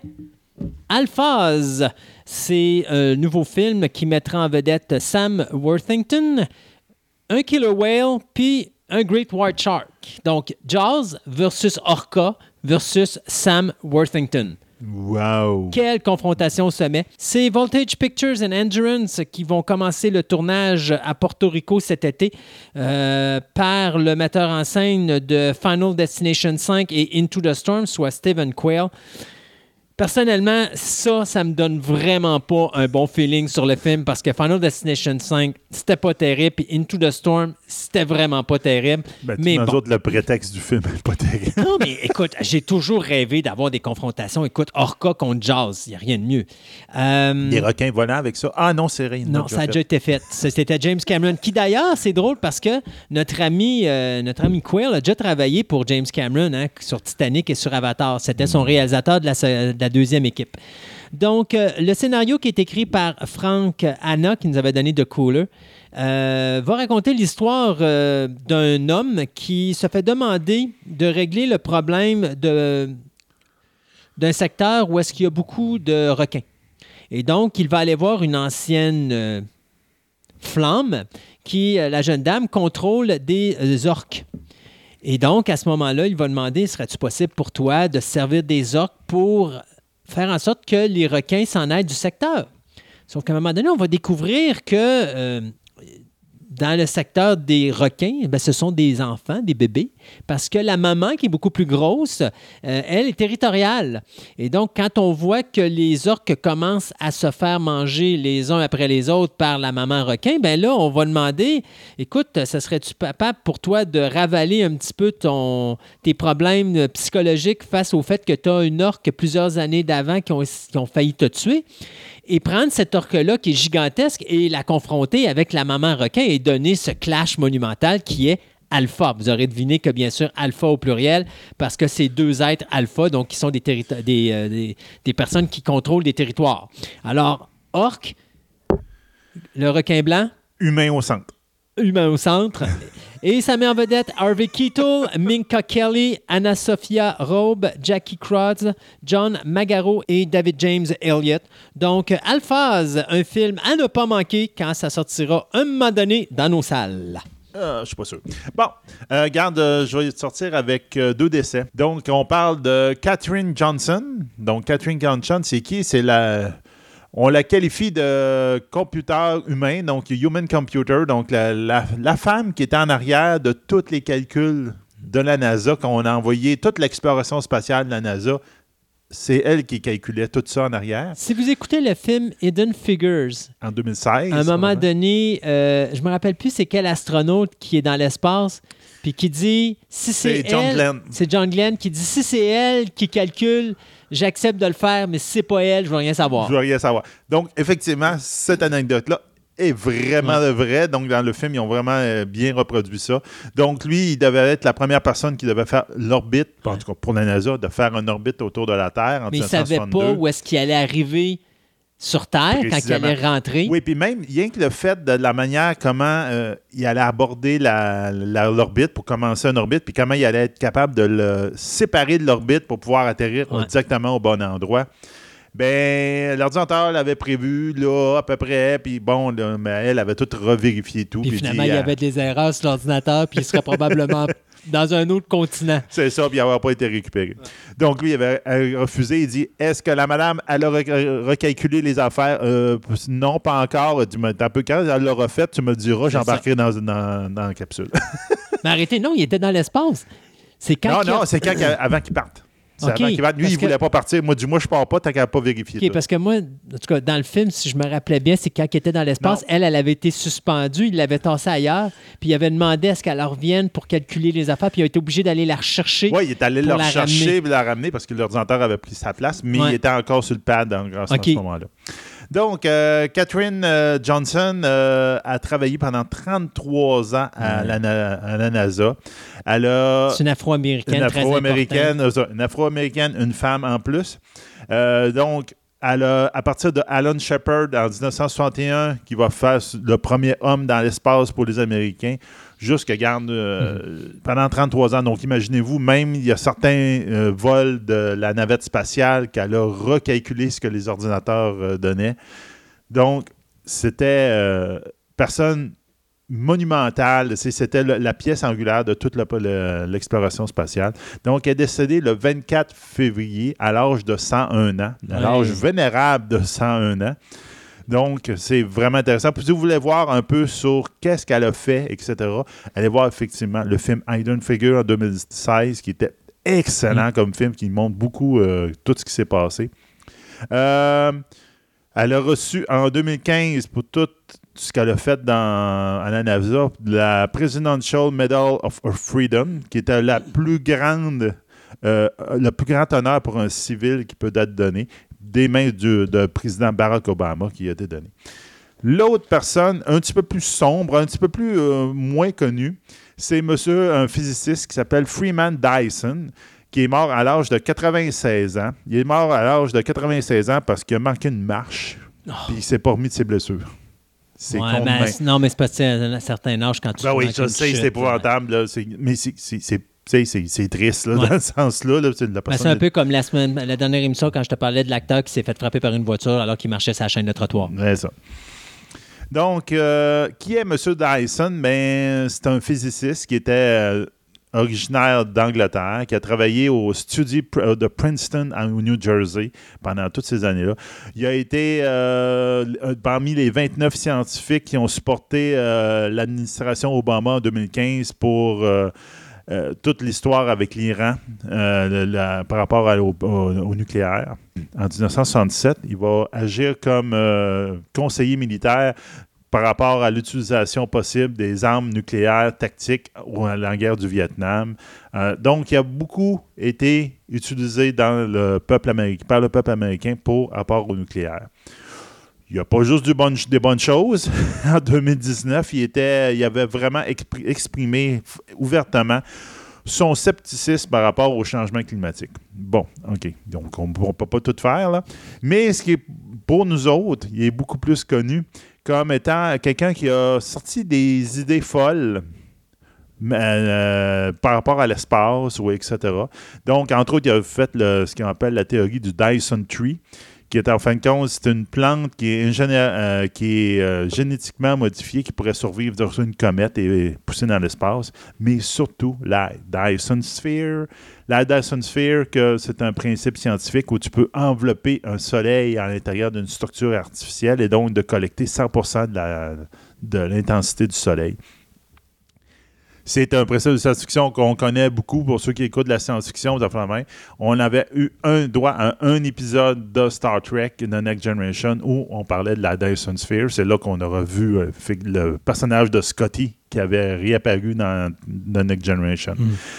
Donc, euh, Monsieur Dyson euh, Freeman euh, laisse dans le deuil sa femme de 64 ans. Il avait 96, donc il, était marié avec une, Ouais. une- une jeunette. Euh, et ses six enfants. Donc, euh, c'est cela. Trois nouvelles rapides au niveau de la télévision. Euh, American Horror Story vient de signer un gros nom pour la dixième saison, soit Macaulay Culkin. Si vous vous rappelez pas de qui est Macaulay Culkin, ben rappelez-vous de Home Alone puis Uncle Buck. Le petit kid. Le petit kid. Ouais, le petit kid.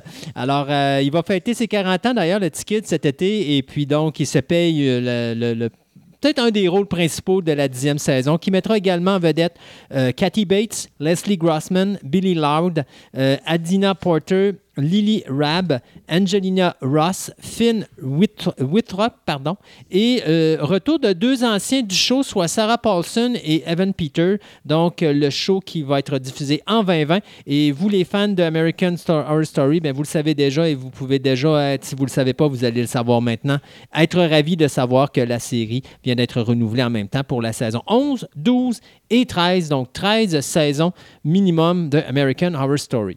Du côté de The Big Sky, bien, après la série Viking, c'est l'actrice Catherine Winnick qui va rejoindre la distribution de The Big Sky. Donc, le nouveau show du producteur David E. Kelly qui nous avait donné Ali McBeal et Big Little Lie. Donc, c'est ABC qui va s'occuper euh, de la production de cette série qui euh, suivra l'enquête d'une détective et d'une ex-policière. Donc, deux femmes qui vont se jumeler ensemble sur des disparitions en série. Donc, euh, l'investigation va débuter dans le pilote après l'enlèvement de deux sœurs euh, par un routier dans le Montana. The Big Sky mettra également en vedette Ryan Phillip, Didi Pfeiffer et John Carroll Lynch. Du côté de Kung Fu, ce remake de la série des années 70 qui mettait en vedette David Carradine et qui avait eu une suite euh, dans les années 90, ben, à vrai dire, la série originale avait duré trois saisons de 72 à 75, puis il y avait eu Kung Fu The Legend Continues qui avait duré quatre saisons de 93 à 97. Bien, on a décidé de changer tout ça. Et euh, donc, ce ne sera pas un homme qu'on va suivre, mais plutôt une femme. Et c'est Olivia Liang que l'on voit présentement dans la série Legacy, qui est un spin-off de la série Vampire Diaries, qui va interpréter le rôle principal, qui va être comme une femme qui quitte l'université pour vivre dans un monastère chinois isolé, mais lorsqu'elle trouve son village natal rongé par le crime et la corruption, bien, elle va utiliser ses talents d'arts martiaux et les valeurs Shaolin pour protéger les habitants et livrer les criminels à la justice. Donc, Kung Fu, ça s'en vient probablement dans le courant de l'année 2020-2021. Euh, Sci-Fi vient nous donner un nouveau trailer, je l'ai mis sur notre Twitter, qui s'appelle The Vagrant Queen. Donc, c'est le prochain Space Opera. Puis, on peut, on peut vraiment appeler ça un Space Opera. Donc, c'est décor cheesy, puis toute la gamique. de- de- Donc, euh, c'est basé sur un comic euh, qui avait été par Magalhães euh, Visiglio et Jason Smith. Euh, donc, la Vagrant Queen, c'est l'histoire de Elida, donc qui est jouée par Adrienne euh, Rai, qui est une reine détrônée qui euh, court. Il y a plein de monde qui court après. En fin de compte, tous les révolutionnaires qui l'ont détrônée, puis ils veulent finir la job. En fin de compte, ils veulent se débarrasser de la Queen.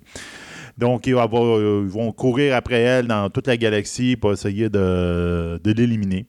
Euh, Il y a deux personnes qui vont joindre à elle. Euh, Isaac, qui est joué par Tim Razon, et, euh, ainsi que Amae, qui est joué par Alex McGregor, qui vont se joindre à elle pour essayer de l'aider. Donc, on s'entend que c'est du fusil, pierre, pierre, piou, piou, piou, puis beaucoup de jokes. c'est très, très comédie. Ça pourrait être intéressant. Là, ça. dépend, mais en tout cas, des fois, ça peut être intéressant. Euh, deux petites vites. Ellie Roth, le réalisateur de Hostel et The House with a Clock in its Wall, bien, va euh, réaliser l'adaptation du jeu vidéo Borderlands pour la compagnie Liongate et Picture Start.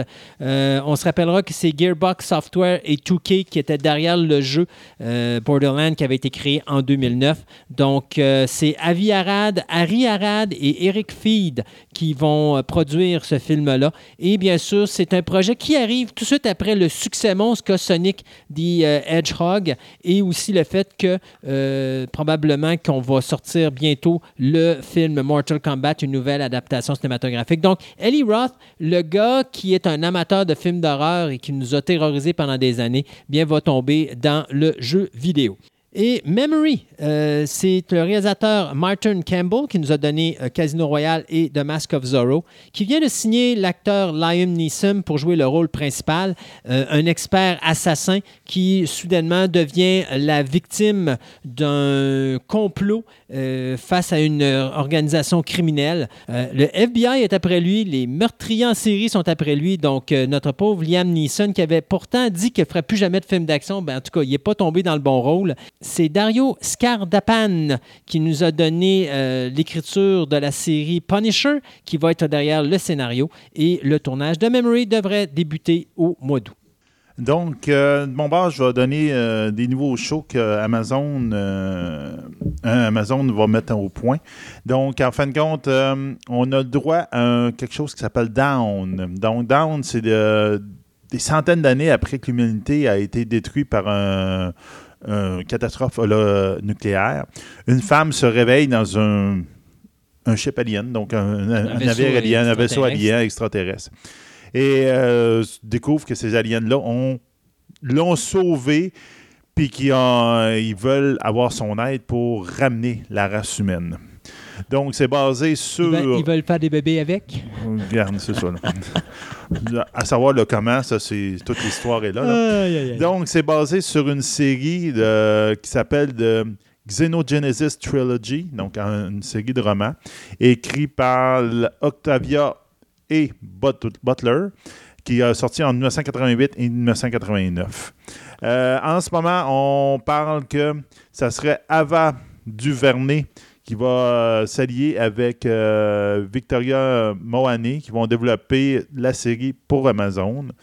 Euh, on va voir ce que ça va donner en ce moment. Ils ont, ces personnes-là, le directeur Duvernay a, il a- il a travaillé sur Selma ainsi que Wrinkle in Time.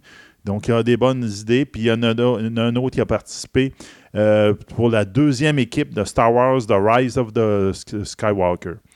Donc, ça peut être intéressant. Il y a du, du monde intéressant en arrière de ça. Ça peut être un principe très intéressant. Euh, Apple, Amazon, puis là, Apple a confirmé que finalement que c'est straight to. Donc, ils ont décidé que à Foundation de Asi- Asimov, Fondation. enfin, ouais, fondation. la série de fondation, il disait et il préparait, on avait des rumeurs comme quoi qu'il préparait quelque chose, etc. Finalement, Apple a dit non, c'est direct en série, donc nous allons droit à avoir un droit à une série sur Foundation. Ce qui c'est qui est derrière de ça, c'est David S. Gower qui a fait Batman Begins et Man of Steel et Josh Friedman qui a été en arrière de Terminator de, de Sarah Chronicle ainsi que Snowpiercer, la série qui va sortir bientôt. Là. Donc, c'est les mêmes studios qui aussi qui ont fait Altered Carbon qui sont en arrière de ça. J'ai bien hâte de voir ce que ça va donner. Euh, ils parlent de plusieurs euh, millions qu'ils veulent mettre dans cette série-là. C'est un gros morceau. Je suis un amateur de Foundation, de tout l'ouvrage, de toute l'œuvre des années d'Asimov. essayent de faire de quoi là-dessus. Mais c'est tough. C'est pas la- l'œuvre la plus facile à Morgan, adapter. Morgan Freeman n'a jamais été capable de le faire. C'est extrêmement difficile parce que ça se passe sur plusieurs générations. C'est un peu euh, ésotérique. Donc, euh, ça peut être intéressant. On verra bien. On s'arrête euh, pour d'autres chroniques et on vous revient en fin d'émission avec Bob Iger et son départ de Disney.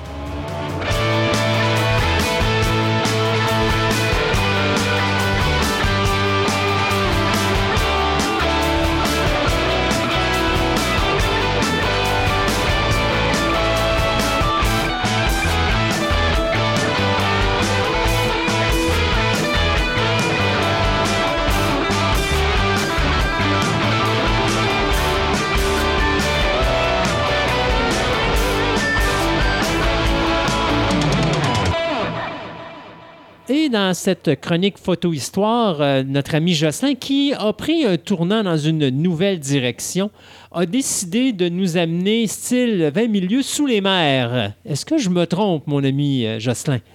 Ah, c'est là que moi, je te reconnais très bien. Tu Ah. es un fidèle du capitaine Nemo et tout ça, n'est-ce pas? Ouais, puis aussi, j'aurais pu aller avec Voyage au fond des mers, et puis le Neptune, et tout le patatlan.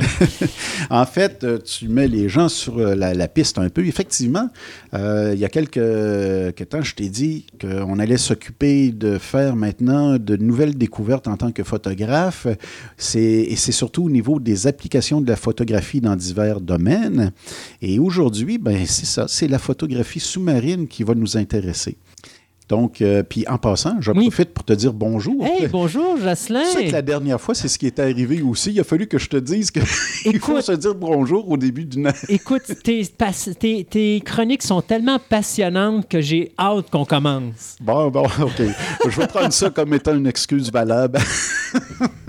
bon, écoute, euh, ben, on, va, on peut rentrer comme tu veux dans, tout de suite dans le vif euh, du sujet. Allons donc euh, mettre notre combinaison sous-marine et puis floup dans l'eau. Oui. pff, On met-tu la chanson de Flipper? Tu mets-tu des chansons, toi, des fois, sur Ah, tes... c'est rare que je fais ça. On est beaucoup plus euh, verba- verbomoteur que, que auditif. Pourtant, je verrais bien justement l'entrée de Flipper là-dessus.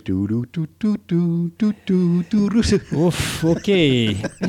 Bon, Ça y est, messieurs, dames, il a disjoncté. Et ça arrive souvent, ça. Écoutez, euh, pour ce qui est de la photographie sous-marine, ben, as-tu une date? Hey, tu m'arrives avec ça, toi. Euh, écoute, on parlait de la photographie médicale à la milieu des années 1800. Ça, c'était dans le dernier. euh, Dans la dernière chronique que tu nous as parlé, euh, moi, j'irais plus tard pour le, le sous-marin ou la, sous-marine plutôt. Fait que j'irais peut-être dans le début des années 1900, mais le tiers des années 1900. Hey! Tu as tendance à aller justement un petit peu trop loin tout le temps. Ah! Mais c'est pas grave, c'est des choses que moi-même je savais pas. Puis comme je t'ai dit, c'est on fait une approche sur des choses que même les photographes ne savent pas. Donc c'est en 1893. J'étais pas loin, j'ai dit début Pas des loin. années 1900. Fait que j'étais pas si pire. T'étais juste un peu passé. Donc, c'est c'est là qu'en fait, en 1895, euh, 93, excuse, que la première photographie sous-marine a été réalisée. Son auteur, c'était un certain monsieur qui s'appelait Louis-Marie Auguste Boutan. Euh, en fait, encore là, tu sais, des fois, il y, a, il y a des gens qui travaillent dans des domaines, mais ce n'est pas vraiment leur domaine de Mhm. base. Ça devient un domaine. Donc, le monsieur, il n'était pas photographe, mais il va le devenir par la force des choses. Lui, il était biologiste. C'est un monsieur qui était né, en fait, euh, en 1859, puis il est décédé, lui, le- en 1934. Et Louis Boutan, il a fait ses études, lui, en biologie et histoire naturelle à l'Université de Paris. Quelques années après ses études, puis une mission qui a été faite en, Australie, il a identifié, en Australie, en fait, il avait été là pour justement identifier des nombreuses euh, espèces animales, puis euh, des coquillages. OK? Alors, les coquillages, c'est un peu ça qui l'a amené un peu plus tard euh, à s'intéresser à la photographie sous-marine. Photographier des, des coquillages pour l'époque, je vois pas de problème. La recherche. Mais photographier le poisson qui veut pas, lui, prendre quelques minutes de pause, je commence à avoir des difficultés qui, s'en- qui, qui s'en viennent là. Ouais, lui, on n'est pas rendu là de toute façon. Lui, euh, c'est ça, parce que, en fait, par la suite, euh, comme je te disais, lui, euh, après ses études, puis euh, son, voyage en Australie, il va être invité en 1884 par le professeur Henri de la Case Dutier à se rendre au laboratoire Arago de Bagnoul-sur-Mer. Là-bas, lui, il va faire des études sur place pendant six étés. Et les études qu'il va mener, c'est des études de biologie marine. Lui, bon, tout à l'heure, je t'ai dit qu'il était euh, de, de- de profession plus Bio- biologiste, Exact. puis après ça, il va devenir photographe. En 1886, il met même une autre corde à son arc, parce que c'est à ce moment-là qu'il va apprendre à plonger. Et même, il va obtenir son, euh, son, son doctorat en sciences à Paris avec une thèse intitulée Recherche sur l'anatomie et le développement de la fissurelle. Ça, c'est une espèce de mollusque gastéropode appartenant à la famille des fissurellidiers. Je suis pas sûr de l'avoir bien dit, Mhm. mais euh, j'ai même pas envie de le répéter. C'est bon, ça. à l'époque, il faut utiliser quoi pour aller dans l'eau d'après toi? Ben, t'as ton scaphandre. Exactement. C'est avec un scaphandre qui va aller étudier les animaux dans leur milieu naturel. Ce qui n'est pas très pratique pour garder ton appareil photo et t'assurer que ta mise au point est, est- est là, là. Ben, en fait, surtout que c'est, à ce moment-là, il n'est pas encore photographe. Non, là. c'est Il n'utilise même pas encore la photographie. Là. Lui, euh, il va commencer à faire ses, euh, ses plongées à ce moment-là. Et puis, il va, dès les premières, par contre, euh, plongées qu'il va faire, regretter de ne pas être en mesure d'imager ses observations. Ça va le travailler, ça. Et en 1892, justement, M. Boutin va décider de trouver un moyen pour les photographier puis euh, les faire connaître. euh, Parce que c'est des études, puis il aimerait ça quand même partager tout ce qu'il trouve là-dedans, lui. Alors, Parce pour- que, excuse-moi de te couper, mais il peut descendre jusqu'à une certaine profondeur, mais c'est pas Ouais. si profond que ça, quand non, même. non, non. On est loin des, euh, des petits sous-marins Non, non, qu'on a aujourd'hui là, que- qui vont photographier des objets comme le Titanic ou des choses comme ça. là. C'est loin de là. Euh, à l'époque, bon, justement, lui, ce qu'il fait, c'est que pour arriver euh, à essayer de trouver un moyen de, de- de- de photographier tout ça, tu sais, c'est pas sur le marché qu'il va trouver ça. Là. Il n'y a pas d'appareils photo qui vont en dessous de l'eau. Ça existe l'appareil photo, mais ça va pas encore en dessous de l'eau, cette affaire-là. Fait qu'il faut qu'il trouve, là, lui, le moyen de faire ça. Ça c'est donc en 1893 qu'avec son frère, euh, son frère s'appelait Auguste, ils vont, eux, créer une, euh, un genre de boîte étanche pour un appareil de type détective qu'on appelait à l'époque. C'est un genre de- d'appareil euh, à plaque, en fait, qui euh, il y avait un l'inté- euh, devant, mais tu avais une petite. Ça, ça se pliait. Moi, j'en ai déjà eu un appareil comme ça parce que j'ai déjà été collectionneur de caméras. puis je connais ce genre de- de- d'appareil-là. C'est un appareil, en fait, qui était quand même assez euh, gros. Euh, D'ailleurs, ce- celui-là, au niveau des plaques, euh, c'était des plaques de 9 cm par 12 cm. Ça donne quand même une idée euh, de, de, genre d'appareil, parce qu'il faut que l'appareil soit plus gros que les plaques déjà en partant. sûr. Mais est-ce que ça- est-ce qu'on peut dire que ça ressemblait comme euh, un format qui ressemblait un peu comme au 4x5? Euh, Je parle en, ben, en type d'appareil photo. C'est, ça peut être effectivement un peu comme ça. Il y avait différents types d'appareils détectives là, quand Mhm. même. Euh, lui, on parle d'un appareil qui prenait des plaques de 9 cm par 12 cm. Donc, quand euh, euh, c'est, c'est pas loin de, de- de- de ce qu'on, de ce que tu me parles là. Mhm. Euh, puis avec cet appareil-là, quand même, il a réussi à faire plusieurs clichés en pose de 3,5 à 11 mètres de, de fond. OK. Lui, Donc, c'est- entre à peu près un 10 pieds puis 30 pieds de C'est profond. ça, c'est ça. Fait que, mais quand même, écoute, là, c'est la première fois qu'on fait Oui. ça. Là, puis, euh, Mais c'est quoi qui on- sert comme éclairage? Ils le a pas tout de suite. Ça, ils n'utilisent pas ça. Mais ça, euh, ils vont évidemment en utiliser par la suite, euh, mais ça va être avec des, du magnésium, des fils de magnésium. Mais c'est sûr qu'il n'est pas profond. Si, mettons, il est à 10 pieds sous l'eau, il y a encore la luminosité d'en haut qui peut Oui, ça c'est sûr. Mais quand on va descendre en profondeur, Ouais. ça devient une nécessité. Puis c'est lui-même qui va créer ça. Il va, il va y arriver à un moment donné avec. euh, parce qu'il va déjà créer l'année suivante un appareil qui va être plus gros. En fait, parce que justement, il est satisfait de ses premiers résultats, puis il pense même qu'il est possible de faire mieux. C'est pourquoi il fait construire justement un gros appareil amphibie à plaque de 18 par 24 cm. Là, on parle carrément du double de la dimension du premier appareil. Puis, euh, lui, en plus, ce qui est, c'est ça qui est merveilleux. tu sais, euh, comme je te dis, il invente tout, lui, là, pour cette, Mhm. euh, ses, ses propres recherches. Donc, il munit même cet appareil-là d'un objectif qui est plus lumineux. Ça, tu sais pas s'il le fait lui-même ou s'il le fait faire par quelqu'un d'autre? Euh, ben, il travaille avec son frère toujours. C'est toujours son frère. Son frère, lui, je n'ai pas vraiment de détails vraiment sur lui, mais je pense qu'il était justement, lui, un peu plus euh, bricoleur, puis euh, travaillait plus dans, dans ce genre de trucs-là. Euh, mais ce qui m'a épaté, parce que au cours de mes recherches, il a, il a fait quelque chose, puis je ne comprends même pas que l'histoire de la photographie ne retienne pas vraiment ça.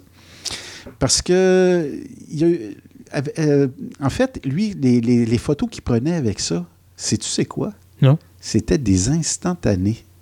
Donc, l'ancêtre du Polaroid. Exactement. C'est euh, le Polaroid, il avait été inventé, lui, par Edwin Herbert Land en 1948. Mais Lui, il l'avait fait avant. on, et on attribue en fait l'instantané à ce bonhomme-là, à, M. à M. Land. Mais là, tu découvres que finalement, il y a un bonhomme qui est passé par là en 1893 puis qui faisait déjà des instantanés. Fait que là, c'est ça. Ça, j'ai, j'ai pas poussé mon enquête là-dessus. Là. Ça, moi, ça m'a. euh, je vais sûrement reparler de Land à un moment donné. On parlera du Polaroid en, en long et en large à un moment donné. Oui. Puis, euh, mais là, dans le fond, tout à l'heure, tu as même un peu posé euh, quasiment, ou tu nous as amené un peu sur cette histoire-là, à savoir pourquoi faire de la photo sous-marine, la photographie des poissons, puis des, Ouais. des choses comme ça? À quoi que ça peut servir? En fait, à plein de choses. Ben, surtout à savoir, euh, quand tu parles, tu dis je vais avoir un poisson rouge, à quoi ça ressemble un poisson rouge? Ben voilà le poisson rouge. Oui, mais là, toi, tu parles de poissons. Et moi, je te dirais qu'il y a beaucoup d'autres euh, applications, entre autres Les la plantes aquatiques, je suppose. Ben, L'archéologie aussi sous-marine, Oui, parce qu'il existe dans certaines parties du monde des cités englouties qui datent de très, très longtemps. D'ailleurs, on en connaît là, des cités englouties. Il y en a quelques-unes. Puis ça, ben, euh, quand je dis on en connaît, euh, ça exclut un peu la personne qui parle. Mais, non, non, mais euh, le Titanic était une cité engloutie. euh, Mais écoutez, si vous voulez voir de belles photographies Oui. de, de, de, de- de cités englouties, là, prenez un crayon là, quelque part là, ou mettez-vous devant votre écran d'ordinateur, puis prenez les noms que je vous donne. On a entre autres Lion City. Lion City, bizarrement, euh, même si son nom semble anglais, L-I-O-N City, C-I-T-Y, c'est en Chine. C'est pas dans un endroit vraiment anglophone. Il y a aussi Héracléion, qui est en Égypte, Canopée, qui est aussi en Égypte, Pavlopetri en Grèce, Yonogami, non, attends, Yonaguni Jima au Japon, J'essayais de sortir mon accent japonais. Ça n'a pas bon? tout à fait. Ah, ben, Non, si super. t'apprécies, c'est bien. Oh. Euh, Il y a Port-Royal en Jamaïque. Il y a Baie.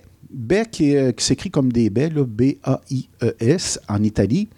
Il y a At- Athlite Yam en Israël.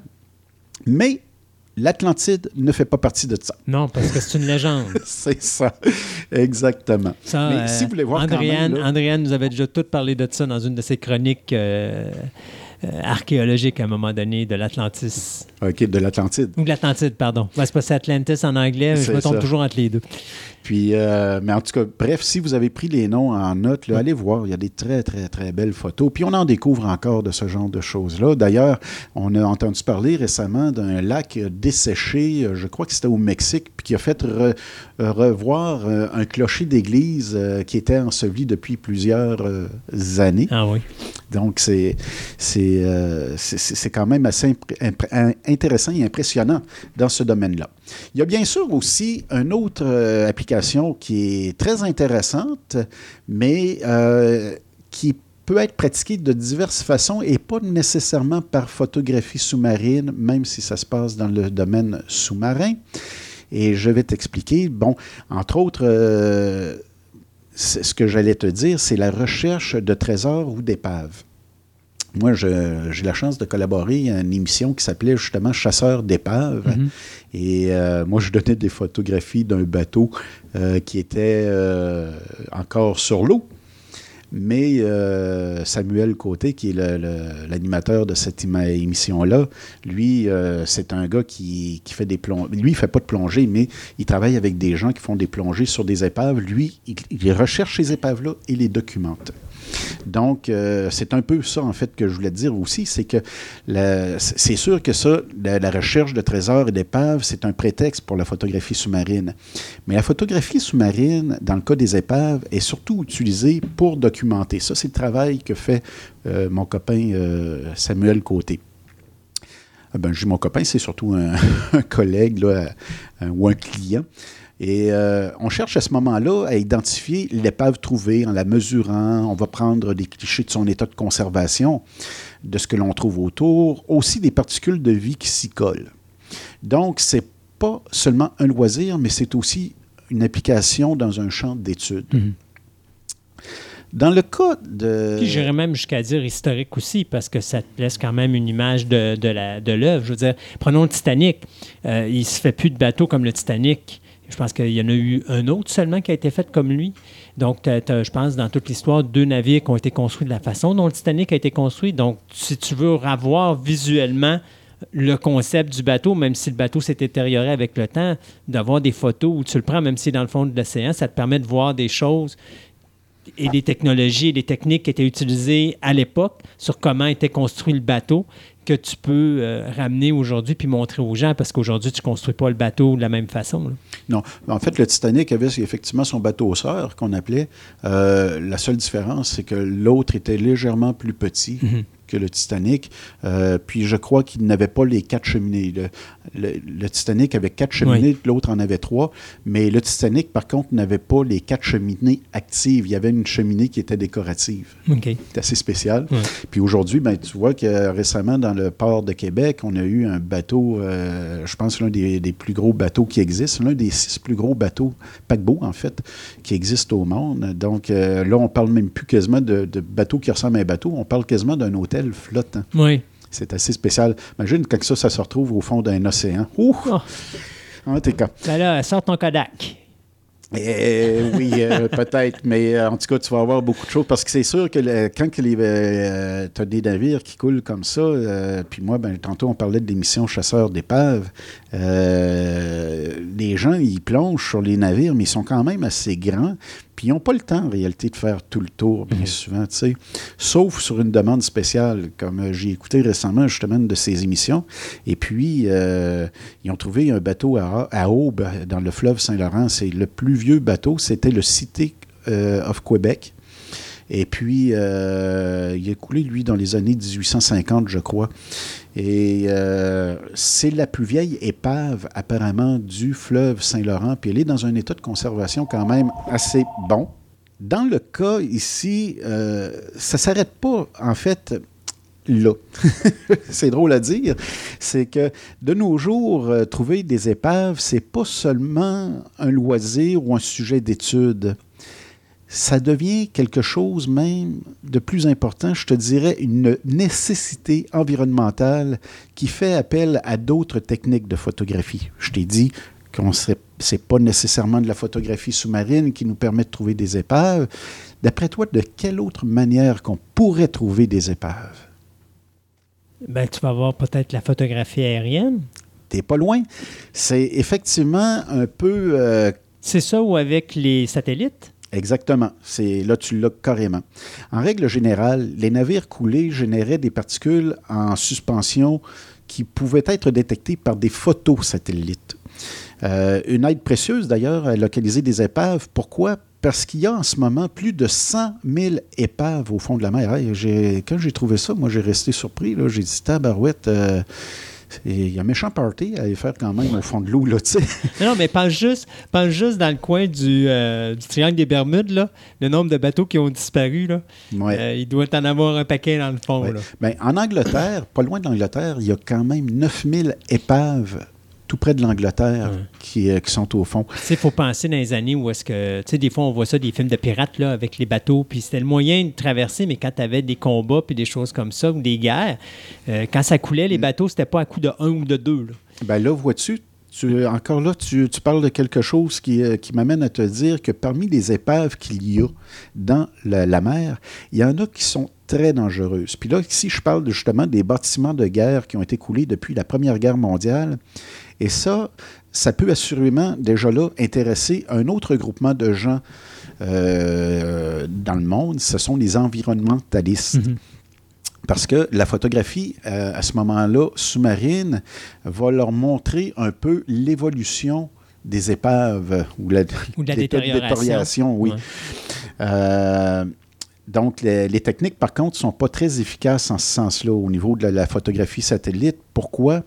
Parce que en réalité, bon, c'est sûr que c'est des, euh, des images quand même assez bien. C'est des images qui emploient des techniques euh, à haute résolution. Ça permet de localiser, en fait, le problème est là, des épaves seulement qu'à 15 mètres de profondeur. Mhm. C'est pas beaucoup. C'est 45 pieds. Mais par contre, les, euh, les chercheurs qui travaillent dans ce domaine-là, ils ont quand même confiance qu'ils vont pouvoir éventuellement, puis dans un avenir très, très, très rapproché, de toute façon, maintenant, tout se fait une, Une une vitesse, vitesse rapide, ouais. incroyable. Donc, euh, il n'y a pas à, à s'inquiéter. Je pense qu'effectivement, ils vont arriver à détecter d'autres navires euh, prochainement à des, des, des, des, des- des, euh, plus, plus loin dans Ouais, le ils, vont, ils vont réussir Plus à, creuse. à- ouais, ça, ils vont trouver ça à plus, prof- à plus grande profondeur. C'est ça. Mais euh, puis comment ils vont y arriver? Ben, c'est pas compliqué. Le repérage des concentrations de particules en suspension qui, que génèrent ces épaves-là, c'est ce qui rend possible leur localisation. Puis ces particules-là sont repérées par le satellite Landsat 8. Et euh, puis ça, ben, c'est euh, ce qui arrive, ces particules-là sont aussi euh, à cause de leur état de phénomène d'érosion, comme on venait de dire. Donc, ça laisse aller des particules qui leur permettent d'être détectées par ce fameux satellite-là. Est-ce qu'ils peuvent, voyons, ils peuvent retrouver des navires, surtout quand tu parles de guerre, des missiles? Ben, en fait, là, c'est ça. C'est que, au, bon, au niveau de l'érosion, ce qui rend urgent la découverte des épaves, c'est justement le- dans le cas des bâtiments de guerre. Parce que euh, eux, là, ils sont là seulement que depuis 100 ans environ, là, les, les bâtiments de guerre. Ça a commencé avec la Première Guerre, puis on- ils ont commencé à se détériorer. Euh, il y a encore à l'intérieur de ces bâtiments-là, pour la plupart, du pétrole, du mercure, puis beaucoup d'autres substances toxiques qui sont libérées puis qui pourraient être fatales pour la vie sous-marine. Et les missiles, ça rentre là-dedans également parce que euh, eux aussi sont soumis à cette forme de détérioration-là. Or, certaines études parlent même en réalité d'une bombe à retardement parce qu'il a été observé que la corrosion marine dévore le métal en raison de 0,01 cm par an. Donc, ce qui voudrait dire que les navires qui sont justement au fond depuis 100 ans ben, ont déjà 1 cm de métal de, de, de De corrodé. C'est ça. Alors, si il n'y a rien de fait, mais éventuellement, on va se retrouver avec des bancs de pétrole, on va se retrouver avec des bancs de mercure. D'ailleurs, le mercure a déjà fait des ravages dans certains endroits, là, parce qu'il y a justement des, euh, des navires qui ont été retrouvés grâce à ça. On a vu qu'il y avait une euh, concentration de mercure à certains endroits, d'où ça vient. Pouf! Un bateau qui est là, puis justement qui libère du mercure. Ah! voilà. Puis tu as les sous-marins aussi. Ben oui, puis là, on parle c'est ça. Puis là, on parle, on commence à parler d'affaires nucléaires. Ça, je vais pas rentrer là-dedans. Je ne vais pas faire un Jean Chrétien de moi-même là, qui disait que les, les- enfants pourraient tomber sur un, Oui, oui, oui. Ah. Ah dans un garde-robe. Là, les enfants, ça peut être dangereux. Hey, oui, oui. Mais n'empêche que les sous-marins, surtout dans la Deuxième Guerre, là, euh, puis même encore aujourd'hui, aujourd'hui, tu as beaucoup de sous-marins nucléaires. Oui. Euh, puis maintenant, c'est pas juste sous-marins nucléaires parce qu'ils ont des, des missiles nucléaires à l'intérieur, mais ils fonctionnent au nucléaire aussi, dans certains cas. Oui, oui. Euh, ça aussi, c'est un autre un danger. pro- oui, c'est un- une propulsion nucléaire, effectivement. Puis c'est ça, là. Tu sais que l'homme fait bien des conneries. Hein? Ben, Ça, c'en est des majeurs. ouais, ça, c'est ça. le Ben, pire- Ça en est des majeurs quand ça va pas bien. Ça, ça n'est pas des majeurs quand ça va bien. Oui, mais ce que je veux dire par là, c'est que sacrifice, t'as beau être en guerre, là. Moyennement que tu es éco-responsable. C'est vrai que l'éco-responsabilité, on n'en parlait pas vraiment dans les années 40, puis encore moins dans les années euh, 15, 10. Mais, tu sais, de, de lancer une bombe pour couler un vaisseau que tu sais qui est plein de, de cochonneries, puis que. Mais Jocelyn, hein, Aujourd'hui, me semble, euh, j'aurais de la misère à La imaginer qu'aujourd'hui, on est encore capable de faire ce ah, genre écoute, de je te truc. dirais qu'aujourd'hui, c'est aussi stupide qu'à l'époque. Ben, ils le font encore, Ben c'est oui. sûr. Écoute, dis-toi que si tu as l'idée de pitcher un missile, qui- n'importe quoi qui aille dedans, tu t'en fous. Carrément. Parce que tu vas tuer des gens de toute manière. Puis ça. ton objectif est juste, je vais l'endommager plus qu'il va m'endommager moi. C'est- C'est c'est la logistique. Euh, on dit souvent, c'est- c'était qui, c'était c'était qui qui disait ça, donc, Euh, qui disait, je peux pas vous dire avec quoi va être faite la deuxième guerre mondiale, mais je peux vous dire que la troisième guerre mondiale va être faite avec des bâtons et des cailloux. Ah, ben ça doit être Patoff. Euh, Mickey Mouse? Non, Euh, ni un ni l'autre. Non, non, mais c'était une, une grande personnalité de l'histoire, mais dont le nom m'échappe. Mais euh, parce qu'il savait déjà à cette époque-là que. Puis c'était avant même la Première Guerre. euh, il avait déjà annoncé que quand on s'est rendu très loin en technologie, que l'être humain va s'autodétruire. Et puis c'est ça. Demain matin, tu as une Troisième Guerre mondiale. On s'entend qu'elle dure une demi-heure, c'est terminé. Là. Ouais. Il reste plus rien. Puis c'est c'est ça la problématique, c'est qu'on est tellement armé aujourd'hui, ça prend juste un cruchon. Un vrai de vrai. Un là. vrai de vrai, là. Puis c'est fini. C'est c'est dommage, Ah mais c'est ça. Euh, écoute, euh, tu sais, euh, moi je te parlais là, que j'ai de la misère à imaginer qu'aujourd'hui, on peut quand même encore faire ça, canarder des, des- intentionnellement des, euh, des navires ou des bateaux sur l'eau, sachant qu'ils ont du pétrole dedans puis toute la patente. Mais pourtant, j'ai vu ça récemment, Ah oui. encore là, dans une émission de télévision. Oui. Qui s'appelle Douane sous haute surveillance, où ils ont trouvé justement des, euh, des je pense, des gens qui faisaient de la contrebande de, de- de- de- ou de la pêche illégale. Puis au lieu de ramener le bateau au port, ils ont, Bon. dé- ils ont décidé de sortir l'équipage du bateau, l'amener, puis de couler le bateau. Oui. Hey! On est en 2019, là. Tabarouette. Réveille, bonhomme, là. Il y a plein de gens qui font des marches pour le. le- On s'en fout, le monde. Euh, C'est incroyable. En tout cas, on revient-tu à nos moutons? Ah, oui, donc? OK. Donc, euh, il y a d'autres applications euh, qui sont menées avec les photographies sous-marines pour diverses études scientifiques. Tantôt, on en a touché un mot. C'est toi, en fait, même, qui a touché un petit Avec mot de ça. l'archéologie. Ben, il y a la géologie surtout. Là, on vient Oui. d'en parler déjà de ça, la- la- la- l'archéologie. Mais au niveau de la géologie, en fait, tu vas voir la géologie, euh, puis, euh, ou encore la biodiversité des micro-organismes, les végétaux, les animaux. Ça, c'est ce qui avait d'ailleurs amené le, le- le monsieur Boutan euh, à, faire ce genre de travaux-là. Donc, euh, par exemple, il y a quelques années, il y a des chercheurs qui sont arrivés à descendre à des profondeurs extrêmes. Là, tantôt, on parlait que, tu sais, le, le satellite, lui, il va voir jusqu'à 15 mètres. Mais imagine s'il pouvait dé- descendre jusqu'à 1100 mètres. On est capable maintenant de le faire, ça.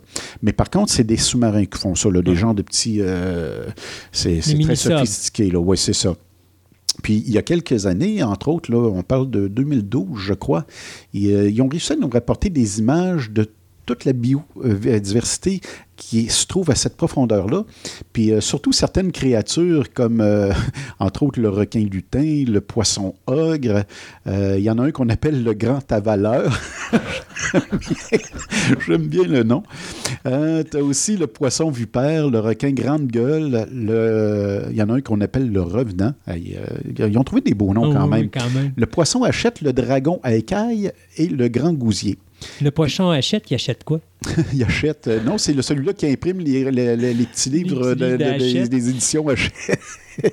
Parce que ça s'écrit effectivement comme ça. Euh, ils ont trouvé beaucoup d'autres espèces comme ça, mais moi, mon préféré, c'est ce qu'on appelle le- la baudroie abyssale. Sais-tu qu'est-ce que c'est que la baudroie abyssale? Shoot-moi ça. Écoute, euh, non, je vais te faire deviner. Parce que, oui, oui, j'aime ça te faire deviner. J'aime ça faire travailler tes cellules. T'en as déjà vu un? OK. Dans un film d'animation OK. de Disney. Donc, tu vas de Disney ou de Pixar? Euh, il me semble que c'est Disney. Ah non, ça se peut que ce soit Pixar. C'est-tu dans dans Finding Nemo? Oui, Ouais, c'est Pixar. C'est-tu. Dory? Hein? C'est-tu Dory qui passe son temps à chercher où est-ce qu'elle va parce qu'elle est Non. amnésique, non? C'est un fameux poisson qui. Moi, je pensais même pas que ça existait avant de voir ce film-là, imagine-toi donc. Un poisson qui a une lumière sur le devant avec des. Ah oui, oui, oui. Euh, oui, On l'appelle aussi, en fait, le poisson pêcheur. C'est, puis c'est ça, lui, a- moi, j'ai, j'ai découvert ça justement dans ce film-là de, de Pixar. Et puis, c'est un poisson qui est muni d'une antenne qui, euh, qui s'allume, en fait, pour attirer sa proie. Puis, euh, en fait, comme je te disais, il est, il est muni d'un certain dentier. Il ferait bien plaisir à beaucoup de dentistes. là. Euh, il a des dents terrifiantes. Il est- Puis, il a été filmé, en fait, bizarrement, pour la première fois filmé, là, parce qu'on avait des photos, parce que pour que Pixar euh, regarde ça, bien justement, vois-tu, c'est une autre application qui a servi à un autre client. Et puis, euh, ça lui a permis justement, puis d'ailleurs, le cinéma va beaucoup s'influencer de beaucoup de photos comme ça qui ont été prises à l'époque, entre autres pour euh, recréer des personnages qui ne sont pas fictifs. Mhm. Al Capone ou tout ça, ben on va essayer de faire que les gens. Regarde, on parlait, on va rester dans Marine tant qu'à ça. On parlait de Titanic. Titanic. Ah oui. Des- ils ont trouvé des acteurs qui ressemblaient physiquement aux gens Oui. qui étaient sur le bateau puis qui font l'histoire du bateau. Sauf Jack, qui lui n'a pas existé. bon. Alors, euh, puis le- le- justement, la Baudroie abyssale a été, elle, filmée pour la première fois, devine en quelle année? Ben, ben, je suis toujours trop tôt. Fait je vais aller rester au début des années 1900. là, t'es trop tôt, euh, vraiment. Là. Non, c'est en Non, c'est 2014. vrai. Ouais. En 2014, parce que là, oublie pas qu'elle, Ouais, vit à c'est 1100 ça. mètres en dessous de l'eau. Là. Donc, euh, ils l'ont pho- photographié dans son milieu naturel. euh, ça, c'est en fait, c'était dans un canyon sous-marin de la baie de Monterey, au large de la Californie, par le robot sous-marin du Monterey Bay Aquarium Research Institute. Euh, enfin, là, euh, j'ai encore de notre régisseur. Tu sais qu'on a un régisseur ici qui Oui. est sévère. Hein? Non, il est très tout le temps sévère. là, puis il nous dit, là, écoute, ouais, euh, c'est le temps, là. il me lève trois doigts, ensuite il en baisse un, puis ensuite il en reste juste un autre, puis je te dis pas lequel. Donc, écoute, je termine de toute façon. on arrive toujours au moins. Je suis toujours quand même bien préparé à ce point-là euh, au niveau de- de- de- du temps. Enfin, il y a une autre application que de la photo dont je vais tenir compte ici parce que c'est l'un, en fait, des plus routinières. Il y a de la routine qui existe en photo marine et c'est une application qui est liée à la technologie d'aujourd'hui comme la pose de câbles euh, souterrains, euh, de tuyaux, l'inspection ou la maintenance d'installations qui sont immergées. Parce que, comme ici, entre le fleuve Saint-Laurent, et dans ma banque d'images, euh, justement, j'ai découvert ça, moi, que dans ma banque d'images, j'avais, tu vois, un remorqueur qui passe des câbles sous-marins entre Québec et Lévis. Donc, euh, puis ça, ben, par la suite, il faut justement les entretenir, il faut vé- vérifier tout ça. Donc, euh, et ça, c'est quelque chose qui est vraiment fréquent, qui est usuel, qu'on fait de tout le temps, tout le temps. Tout ça pour te dire que de nos jours, la photographie sous- sous-marine, par contre, s'est beaucoup démocratisée. Ce qui veut dire qu'elle est accessible à tous parce qu'il y a plusieurs compagnies maintenant qui offrent des caméras étanches, sans boîtier, qui sont capables d'aller à 50 mètres sous l'eau. Quand je dis sans boîtier, c'est parce que les premières caméras, il fallait les mettre dans un boîtier puis tout Ouais. ça pour que ça soit vraiment étanche. Mais là, il y a- il y, a des caméras qui se font maintenant sans boîtier, qui sont tout petites, qui sont vraiment conviviales, Mais tu peux Et- pas aller loin avec ça parce que plus tu ben, jusqu'à 50 mètres. Ouais, 50 mètres, c'est C'est 150 comment pieds, c'est beaucoup quand même, oui. C'est beaucoup, c'est ça. Euh, puis euh, en plus, il y a plusieurs d'entre elles que- qui sont déjà munies de filtres de couleurs intégrés. Puis, euh, ce qui fait que les couleurs sont toujours bonnes, peu importe la profondeur. Parce que ça, c'est une chose que je ne t'ai pas parlé, parce que je ne veux pas rentrer non- nécessairement dans les choses techniques, mais euh, plus que tu descends, euh, plus que tu as besoin de filtration de, de couleurs, même en, en noir et blanc. Pour avoir une bonne définition, là, il fallait que tu utilises des, des, euh, Des filtres. des filtres, dépendamment de la profondeur où tu allais. Ça, je savais pas. Non, puis ça, mais je sais pas. En fait, c'est, c'est- on le sait pas. Mais aujourd'hui, comme je te disais, tu sais, on n'a plus besoin de le savoir. La machine le fait. Oui, c'est ça le problème.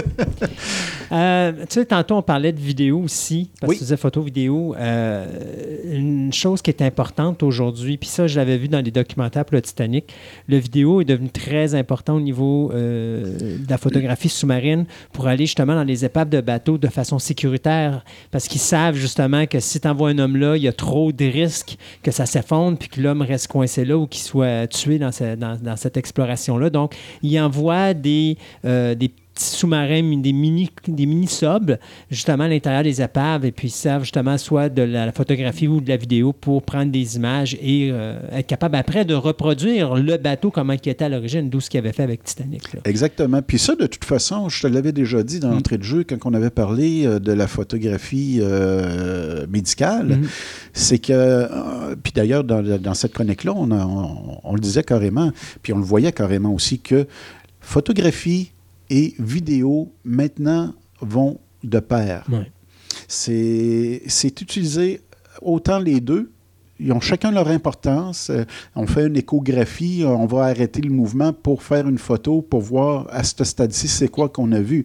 Parce que c'est sûr que, qu'on avait déjà parlé que l'œil humain, lui, tu sais, il ne capte pas tout les- les- au Ouais. niveau de, de- de la physiologie du mouvement.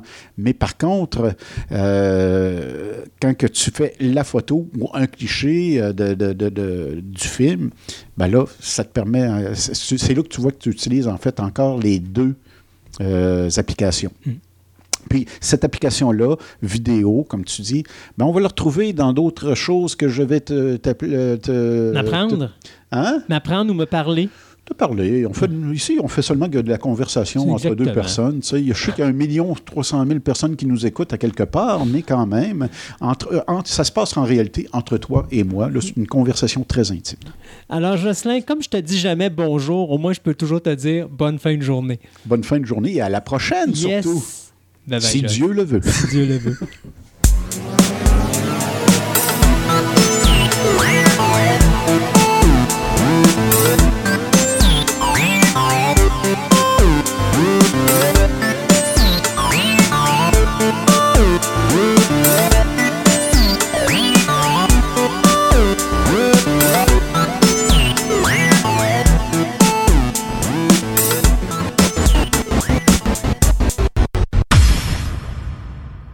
À l'émission aujourd'hui, j'ai l'opportunité et la grande chance d'avoir avec moi une artisane hors pair, Madame Jeanne Côté. Madame Côté, bonjour. Bonjour. Madame Côté, je vais vous laisser le, le droit de vous présenter à mes auditeurs. Je pense que vous allez faire une meilleure job que moi. Moi, je suis une feutrière et euh, ça veut dire que je feutre la laine. À partir de la laine cardée, selon une technique, avec de l'eau, du savon, on manipule, on brasse, ça finit que la laine se, se prend ensemble et ça fait du feutre. Donc, avec cette technique-là, tu peux faire des sacoches, des chapeaux, des, euh, des mitaines, des pantoufles. Euh, la limite que tu as de travailler avec cette laine-là, c'est toi qui te l'imposes. Fait que tu peux faire beaucoup de choses, des fleurs, euh, mon Dieu, je vois ici des châles, des foulards, petits manteaux de bébé, des petits, euh, des petites pattes pour bébé. euh. J'ai même vu des pantoufles. Oui, il y a des pantoufles. Puis ce qui est intéressant aussi dans cette forme d'art-là, c'est que tu n'as pas de couture. Donc, ça ne peut pas lâcher, ça ne peut pas briser, il n'y a, pas de couture. Fait que c'est fait avec des genres de petits patrons qu'on a, avec une, au- une autre euh, manière de travailler. Qu'on va arriver à faire ce résultat-là. Donc, si on n'a pas de couture, comment qu'on fait pour prendre de la laine, la transformer en feutre? Est-ce qu'on on forme, le, le- le- le- je dirais, mettons, comme le, soulier ou la chaussure, est-ce qu'on la forme alors qu'on la, on la transforme? Ou est-ce qu'il y a un petit travail de, de raccordement quelque part? Euh, ce que là, on fait, c'est qu'on utilise des patrons, c'est comme un petit foam très mince qu'on va utiliser avec une forme, mettons, je fais euh, une pantoufle, donc ça va être une forme de pantoufle. On va mettre de la laine d'un côté, on va mettre de l'eau, du savon, on va tourner, on va rentrer les fibres de côté. Ensuite, on va remettre de la laine, de l'eau, du savon et on va retourner et on va, on peut faire ça quatre, cinq ou six fois, dépendamment du projet qu'on fait. On peut mettre seulement avec deux couches de laine. Aussi, les petits bas de Noël qu'on a ici, là, c'est fait seulement qu'avec deux couches de laine, ça n'a pas besoin de plus. Ils ne seront pas portés. Tandis que les pantoufles, bon, ben, selon que c'est pour un homme, on veut peut-être lui rajouter une petite couche de plus, là. Puis, Ils sont, sont plus rough, les hommes, avec leur stock. un un petit peu, là. C'est pas parce qu'ils ils le veulent, mais c'est comme ça. Fait que, euh, avec une technique, après ça, quand on va avoir assez de laine, c'est qu'on va commencer à manipuler. On va prendre un rouleau. On se sert beaucoup des nouilles de piscine. Fait qu'on va rouler dans tous les sens. On va faire. On se sert de nouilles de piscine? Oui, euh, une espèce de, de rondin de foam, là, qu'on va rouler la pièce avec, et on va le faire dans les quatre sens pour que ça feutre égal. Pour pas arriver avec une grande, grande pantoufle si on feutre rien que d'un sens. Ensuite, quand on va voir que la laine est bien prise sur le petit foam, puis qu'on on- le, petit foam, il a de l'air euh, en misère là, à l'intérieur de la laine, on va couper. On va sortir le petit foam et puis on va euh, continuer à feutrer la pantoufle. On va à des fois la mettre sur un moule, à des fois c'est sur nos pieds. Quand à des fois je fais travailler des gens, ils vont le mettre sur le pied puis ils vont le mouler à leurs pieds par friction, euh, tout. Puis ils vont, euh, c'est comme ça. Ensuite ils vont le, on dit, on va, euh, comment je dirais, on va passer dans l'eau chaude, dans l'eau froide, eau chaude, eau froide, et on va finir par le mettre dans l'eau froide avec un peu de vinaigre pour rétablir le pH de la laine. Ensuite de ça, là, on va vraiment former. On va essayer d'assécher aussi. Et puis, on va former. Ensuite, on va. Le- le- les pantoufles vont être prêtes. Finalement, quelqu'un qui se fait faire des pantoufles chez vous, c'est thérapeutique parce qu'en plus, il a le droit à un massage de pied. Oui, oui, mais c'est pas moi qui vais masser. C'est eux autres qui vont, euh, ils vont euh, masser leurs pieds, qui vont placer leur- leurs pantoufles à leurs pieds, puis qui ils vont flatter. Là. Est-ce que vous avez eu des cours pour faire tout ça ou vous êtes autodidacte? J'ai commencé seule chez moi, je viens de la Côte-Nord. Et sur la Côte-Nord, il n'y a pas ce genre de cours-là. Ça fait que j'ai commencé, j'allais à Rimouski pour, euh, je me cherchais des petits euh, métiers de table dans le temps. Ça fait que j'en avais trouvé à Rimouski. Fait que la dame m'en avait fait venir. J'ai traversé, je suis allée. Qu'elle me les a vendus. Fait que là, je voyais des choses dans sa boutique. Fait que là, à un moment donné, c'était les petites pantoufles de bébé tricotées, là, euh, grand, grand, grand. Puis tu mets ça dans la laveuse, dans la sécheuse. Euh, ce que les gens connaissent maintenant, euh, ils disent que c'est du feutre. Mais, c'est pas du feutre. Le vrai feutre, c'est ce que moi, je fais. Les autres, c'est comme de la laine bouillie. Ça fait que moi, je tricote pas. Ça fait que euh, avait ça. Fait que là, à un moment donné, je suis retournée. Elle, avait d'autres choses. J'ai essayé ça, la, méthode de tricoter grand. Ça m'a pas plu. Ça fait que je suis retournée. Elle avait d'autres choses. Elle feutrait des petits sacs. Ah, C'est quoi ça? Fait que ça a été comme ça que j'ai commencé. Elle m'a expliqué un peu. J'ai acheté de la laine, naturellement. J'ai retourné chez nous. J'ai regardé sur les sites. Puis, j'ai fait venir des livres un peu partout. Est en anglais, mais j'ai dit avec des images, on comprend. J'en ai fait venir des États-Unis, je l'ai fait venir de la France, j'ai regardé des vidéos et c'est comme ça que j'ai commencé. Fait que j'ai feutré comme ça environ euh, peut-être deux ans. Fait qu'à un moment donné, j'ai dit tout d'un coup que je fais pas bien ça. Fait que j'ai cherché encore sur Internet où qui se donnait des cours. Fait que j'ai vu qu'à la maison routier, dans la période de- d'été du mois de juin, ils se donnaient une semaine de cours de feutrage. Oh mon doux, j'ai dit, c'est le paradis. Fait que je me suis inscrit. Je suis venue passer une semaine ici à Québec. Et puis, ça m'a permis de voir que oui, j'étais bien alignée, Mais aussi, j'ai appris des choses que je ne savais pas, c'est certain. Écoutez, le, professeur qui a la maison routier, c'est euh, numéro un. Là. Ça fait que j'étais enchantée de ma semaine. Fait que après ça là j'ai continué. Là je savais que j'étais euh, correcte dans mon art. Fait j'ai continué. Puis souvent on dit tu fais des choses qu'on pensait pas que ça se faisait. Mais euh, quand tu aimes ça là, tu, euh, tu découvres des choses, tu essaies des choses et puis tu réussis ce que tu veux faire. Quand est-ce qu'on a décidé de faire son travail ou sa carrière avec ça? Êtes-vous quelqu'un qui avait attendu à la retraite et vous avez fait ça par la suite ou vous êtes encore dans l'âge de travailler, mais c'est votre job temps plein? Non, j'ai pas attendu d'être à la retraite parce que j'ai toujours fait de l'artisanat. Je pense que je suis venue au monde en en faisant. Ça fait que j'en ai toujours fait. J'ai plusieurs cordes à mon arc. Mais là, maintenant, ma passion, c'est le feu, puis je vais y rester. J'apprendrai pas d'autre chose. Euh, J'ai trouvé vraiment ce que je cherchais. Parce que c'est de la création. Tu crées des choses à partir d'un petit bout de laine. Tu, tu crées des choses, euh, tu, tu modèles, tu transformes, tu sculptes. Tu sais, sculptes la laine. Puis le résultat, des fois, des fois, tu commences un foulard avec une idée dans la tête. OK, je vais faire ça comme ça, comme ça. Puis quand tu as fini, le résultat, c'est pas ce que tu avais imaginé. Moi, c'est pour ça que ici j'ai- marqué la magie de la laine. La laine est magique. Quand on sait s'en servir, puis on sait ajouter des choses aussi, des fibres, toutes sortes de choses, euh, on a des résultats incroyables. Mais c'est ça, ça- on- mettons qu'on parle d'un foulard. On parle de combien de temps à peu près pour en faire un? Bon, hier, j'en ai commencé un ici au local. C'était le premier que je faisais. J'ai feutré sur de l'organza. Fait que ça, c'est Pour mes auditeurs qui ne savent pas c'est quoi, c'est quoi de l'organza? L'organza, c'est un tissu euh, soyeux. Puis, euh, on, on peut feutrer sur du tissu, mais il faut que le tissu puisse faire passer la laine au travers. Avec la technique qu'on utilise, il faut que la laine passe au travers. C'est très long. À des fois, on dit un 800 coups de rouleau. Tu vérifies.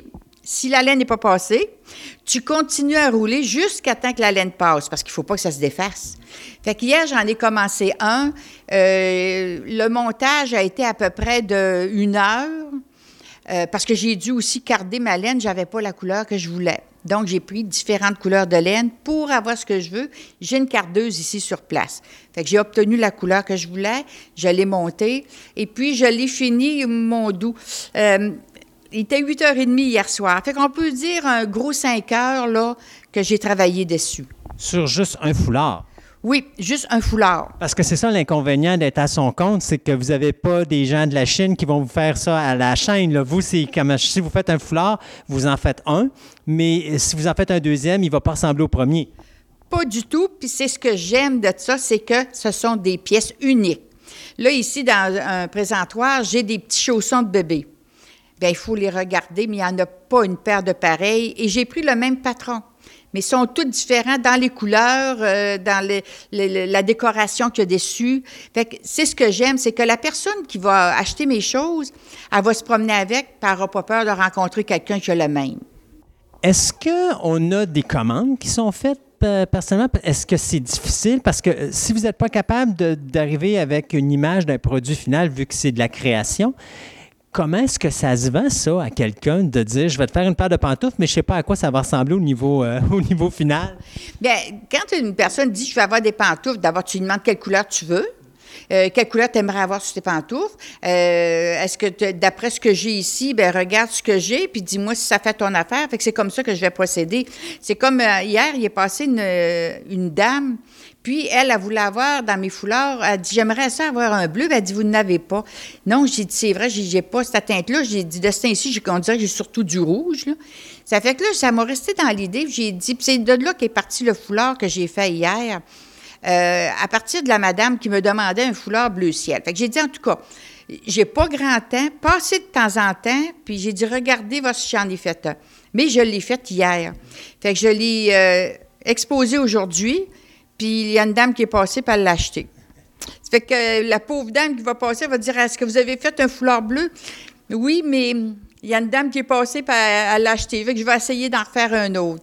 C'est- on, on peut pas dire, les gens peuvent pas dire, bon, ben, je vais avoir ça de, vraiment de telle façon, d'être précis, précis. Non, non, parce que quand la laine, on étend la laine, puis tout ça, elle aussi, la laine ajoute.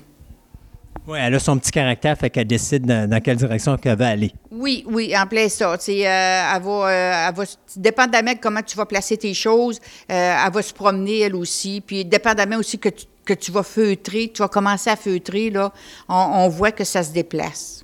Quand on fait de la création, une des choses les plus difficiles à faire, c'est de vivre de sa création. Est-ce que c'est difficile pour vous d'arriver, parce que vous, veux pas, euh, vous faites des œuvres, mais c'est vous qui les faites. Tantôt, comme je disais, on n'a pas la, chaîne en Chine qui fait ça euh, en, quantité industrielle pour vous permettre de vendre des prix moins chers parce que euh, c'est fait à la chaîne, donc il y en a plus qui se font, donc on, a- une plus grosse quantité, puis ça permet d'avoir des meilleurs prix. Quand vous le faites, chaque produit est unique, donc ça va avec le produit votre temps, que je suis certain qu'il ne doit pas être payé à 100 euh, et vous avez le matériel. Est-ce que c'est difficile de vivre On peut pas vivre avec ça. On peut pas vivre parce qu'il faut dire qu'on est ici ou on est au Québec. Fait que euh, moi, mes pièces, comme j'ai des pièces qui sont feutrées à l'aiguille, on, appelle ça le feutrage à sec. Si on regarde sur Etsy le prix que c'est vendu, ça concorde pas du tout avec ce que j'ai ici, moi, comme prix. Moi, c'est beaucoup moins cher parce que si je donnais les prix qui sont standards, mettons, euh, je vendrais rien. Puis mon but, moi, c'est pas de m'enrichir avec ça, c'est de continuer, de toujours continuer. Euh, Je prendrais pas de contrat, mettons, d'une compagnie là, qui m'arriverait et me dirait Faites-moi 100 foulards de telle façon. Non. Euh, ça va pas avec euh, l'art que je, fais, là. Euh, ça pourrait pas. Moi, je le ferais pas. Peut-être qu'une autre feutrière le ferait, mais pas moi. Le projet le plus difficile que vous avez eu à faire dans votre carrière, c'était quoi exactement? Je dirais que ça a été de, de monter le projet qu'il y a ici. Ça a été un amalgame de choses. Juste expliquer à mes auditeurs, parce que là, nous, on se voit, mais eux autres, ils sont à la radio, ils ne voient rien. Quel est ce projet en question? Moi, mon projet, même, c'est un rêve que je réalise ici, là, à Québec. Sur la côte nord, j'ai bien essayé d'avoir une place pour les artisans ou les artisans qui travaillent chez eux, dans leur sous-sol, puis qui font de très belles choses, mais ils les donnent à leurs amis, ils, euh, donnent à la parenté, ils font des cadeaux avec, mais a personne qui les connaît. J'ai toujours eu ce rêve d'avoir une place où les artisans pourraient se faire connaître, viendraient travailler sur place, puis donnerait le goût aussi aux gens de continuer. Moi, c'est mon but. Euh, en ayant le, le feutre ici, c'est d'enseigner ce que je sais. Et je ne veux pas partir avec ce que, ce que je sais parce que je trouve que c'est trop de valeur. C'est trop beau pour que ça reste là. Ça fait qu'après les fêtes, je vais commencer à faire des démonstrations pour inviter les gens, les inciter à continuer. Et j'ai ici, dans le local que j'occupe, une place où un artisan ou une artisane peut venir. Fait que je demande aux gens, si vous connaissez quelqu'un qui est chez eux, qui fait de belles choses, qui travaille de ses mains, sa place est ici. Il va pouvoir venir montrer aux gens ce qu'il sait faire, amener des pièces sur place pour montrer. J'ai passé le message. Puis, quand je suis allée sur la côte nord au printemps dernier, euh, je suis allée par affaire. Puis, ben, c'est sûr que j'ai, euh, j'avais un endroit, mais j'avais pas de la télévision et Internet. Donc, j'ai dit, je vais m'apporter du feutrage. Fait que ça a été du feutrage à l'aiguille. Mais là, à un moment donné, j'étais tannée parce que je savais pas combien de temps, moi, là, je serais la Côte-Nord. Ça fait que, là, j'ai dit, je vais aller à friperie, m'aller voir a des broches puis de la laine. Il n'y en avait pas. Que J'étais déçue un peu. Je ne vais pas descendre à Bécomo. Ça me fait une heure de route, une heure pour aller, une heure pour revenir. Non. Ça fait que j'étais allée au restaurant, puis il y avait une de mes ex-collègues de travail qui était là. Fait que là, je lui compte mon affaire. J'ai dit, je trouve ça plate, je m'ennuie. Je sais pas quoi faire de mes dix doigts. J'ai dit, il n'y a pas de laine, puis bon. Elle dit, tu veux avoir de la laine? Elle dit, tu connais Loulou? J'ai dit, oui. Elle dit, c'est sa belle-sœur, Loulou. Ça fait qu'elle dit, son cancer a augmenté. Puis elle dit, elle ne peut plus tricoter. Puis Jeanne, elle dit, elle a de la laine, de la laine, puis elle a des broches, elle a tout. Elle dit, on va la voir. Fait que je suis allée voir Loulou. Et puis Loulou, j'ai sorti de là avec deux sacs, deux gros sacs de poubelle de laine. Et euh, j'ai ses broches ici, puis ses crochets. Elle m'a tout donné. Puis quand j'ai vu ça, j'ai dit, ce que je vais faire, je vais tricoter des couvertes pour les sans-abri. Elle était tellement contente. Quand la couverte que vous voyez ici, là, les gens ne la voient pas, viendront la voir. Euh, c'est une couverte que j'ai tricotée. Et puis, je l'ai envoyée sur Facebook. Et j'ai demandé de transmettre, qu'on transmette à Loulou pour qu'elle puisse la voir. C'est sa couverte qui a été faite avec la laine et qui va être distribuée aux sans-abri. Fait que ce coin ici, c'est mon coin tricot. Fait va y avoir les couvertes de tricoter, il peut y avoir des bas, des pantoufles, des, euh, des tucs, des foulards, dépendamment de ce que les gens veulent faire, parce que je ne les fais pas, moi, ça. C'est les gens qui vont passer ici ou euh, dans le, local, qui vont s'asseoir, comme il y en a eu cette semaine, puis qui vont tricoter la, deuxième couverte qui est commencée. Fait que j'ai été chanceuse, j'ai eu euh, le, don de quatre couvertes de dames qui ont, à qui j'ai parlé du projet, puis qui m'ont emmené les deux qu'il y a là, ça fait une couple de semaines que je les ai, puis les deux qu'il y a ici, bon, ben c'est, euh, ils ont arrivé cette semaine, avec des chapeaux, tout à distribuer. Fait qu'il y a des gens qui me disent, euh, ouais, vous, où vous allez aller les porter? J'ai dit, je ne vais pas les porter. Je vais les distribuer. Je vais trouver des sans-abri qui sont dehors, pas donner ça à un organisme que c'est peut-être une bénévole qui va trouver la couverte belle puis qui va la prendre. Ça fait que non, c'est moi qui vais distribuer, je vais me trouver des sans-abri. Il y en a, il y en a qui m'ont dit on va aller dans telle place. Fait que c'est moi qui vais distribuer les choses. Fait que ça va être certain que ça va aller aux bonnes personnes. Puis ça, c'est un don que vous faites là. Donc, il n'y a pas d'argent ou quoi que ce soit parce que c'est les gens vous donnent le matériel et vous, avec ce matériel-là, vous réalisez les, les couvertes ou les chapeaux et vous allez les donner directement à ces gens-là. Oui, oui. Euh, ici, euh, sur une pancarte, j'ai inscrit Nous acceptons les dons en laine ou en argent, si vous n'en avez pas, si vous voulez participer. La laine que j'ai ici dans le moment, c'est toute la laine qui m'a été donnée. Puis quand je parle de ça, il y a des dames qui disent OK, moi j'en ai, je vais t'en apporter. Fait que s'il y a des dons en argent, à ce moment-là, on va acheter de la laine avec. Fait que il y a peut-être des tricoteuses qui vont dire ben moi j'aime pas ça m'assire devant le monde puis tricoter. Fait que prête-moi des broches puis de la laine, puis je vais te tricoter des bas, puis je vais te les apporter. Fait que c'est comme ça un peu que ça va fonctionner. Puis il va y avoir aussi les petits bonnets pour les nouveaux-nés dans les hôpitaux qui vont être faits puis qui vont être distribués là, euh, quand on aura euh, quelques-uns. Quel beau projet. Écoutez, vous me prenez par surprise parce que je voyais justement votre table avec tout ça. Je savais qu'il y avait quelque chose de spécial dans votre boutique, mais là, je le découvre en même temps que les auditeurs. Euh, je trouve que c'est une excellente idée. C'est vraiment passionnant. Est-ce que vous allez essayer quand même de demander l'aide des organismes pour trouver ces sans-abri-là euh, ou vous allez aller dans la rue tout simplement puis aller à la recherche de ces gens-là qui n'ont malheureusement pas la chance d'avoir des, logements ou des endroits où rester? Il y en a, quand je parle de ça, ils ont dit oui, il y en a sur telle rue, sur telle rue, vous allez en trouver. Mais je ne peux pas me promener partout parce que là, je vais être obligée de fermer le local. Fait que donc, je vais m'adresser probablement à des travailleurs de rue. Puis, euh, appeler dans un CLSC avoir un travailleur de rue que lui va m'informer de quelle place ils sont. Ce serait peut-être bien aussi qu'ils soient accompagnés, euh, que vous soyez accompagnés, parce qu'on ne sait jamais aussi à qui on a affaire, veut, veut pas. Là. Oui, j'ai pensé à ça parce que j'ai demandé, euh, je vais demander à quelqu'un de m'accompagner pour être certaine là, que, qu'il ne m'arrive rien. Oui. Oui. Puis là, il y a une de mes amies qui est passée aujourd'hui de la Côte-Nord. Puis elle dit, je vais venir samedi prochain, je vais emmener mon tricotin. Puis elle dit, on va tricoter. Bien, j'étais contente. C'est ça que je veux, qu'il y ait des gens qui arrêtent, puis qui participent au projet euh, de façon euh, gratuite. Euh, puis que le, le projet continue puis s'amplifie aussi. Si les gens veulent en savoir un petit peu plus sur ce que vous faites, sur votre projet justement pour la donation aux, aux sans-abri, ils viennent où? Ils vous contactent comment? Ils peuvent venir ici dans mon local qui s'appelle la Place des Artisans, qui est indiqué aussi que c'est un projet euh, à la communauté, un projet qui est dédié à la communauté. Fait que, parce que ici, dans, le coin, on a une clientèle diversifiée. Fait que c'est ça que j'aimerais aller euh, chercher cette clientèle-là.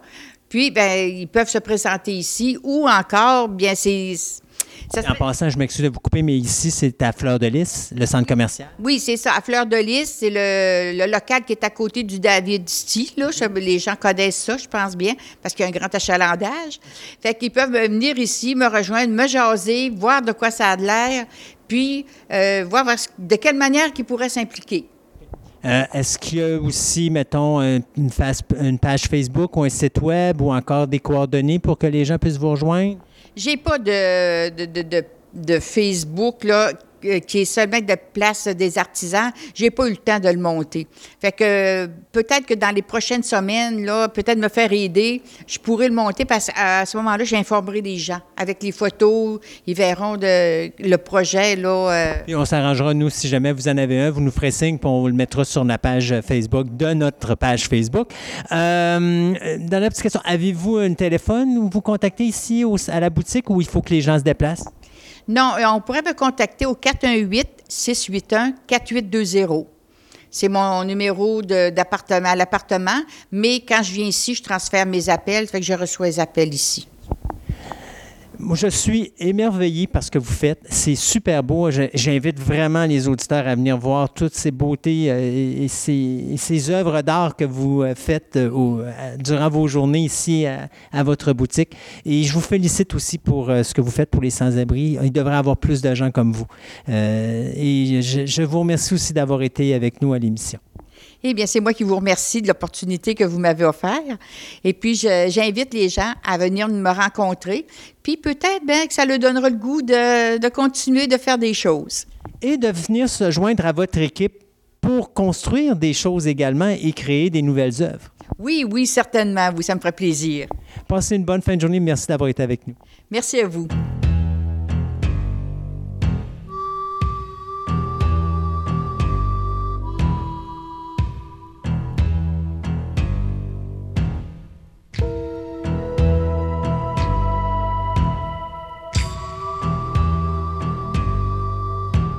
Et dans notre chronique euh, appelée minutes et quart. la, la Minute Écart à Gérard, ou plus affectueusement appelée Table Ronde, on va vous parler du départ de Bob Iger de Disney. Parce que euh, on a eu... euh, on a eu ça de dernière seconde, de Bob Iger quitte Disney. Et c'est drôle parce que son contrat, techniquement, avec Disney finissait, je pense c'était le 31 décembre 2021.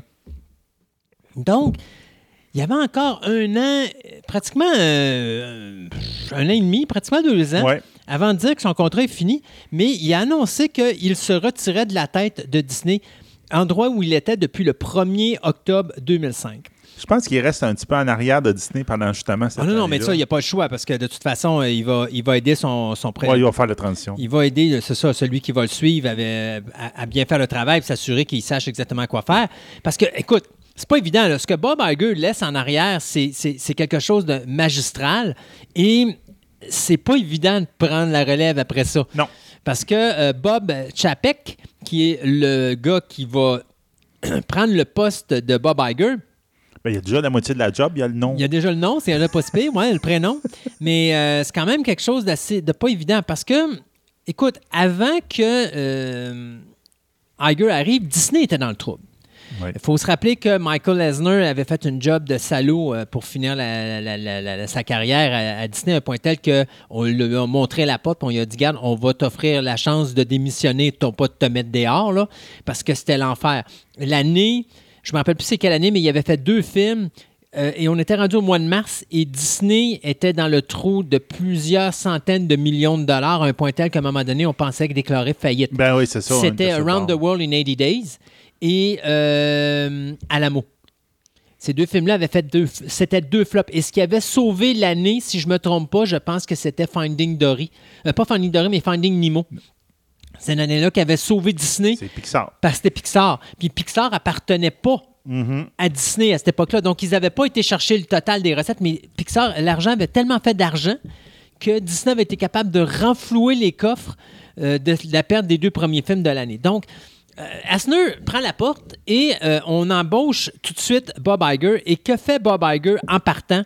Ben, écoutez, Bob Iger tout de suite investit 7,4 milliards et rachète Pixar Animation. Mais, et c'est là qu'on voit le génie de Bob Iger, c'est-à-dire, j'achète Pixar, maintenant les boys, vous allez gérer Disney Animation.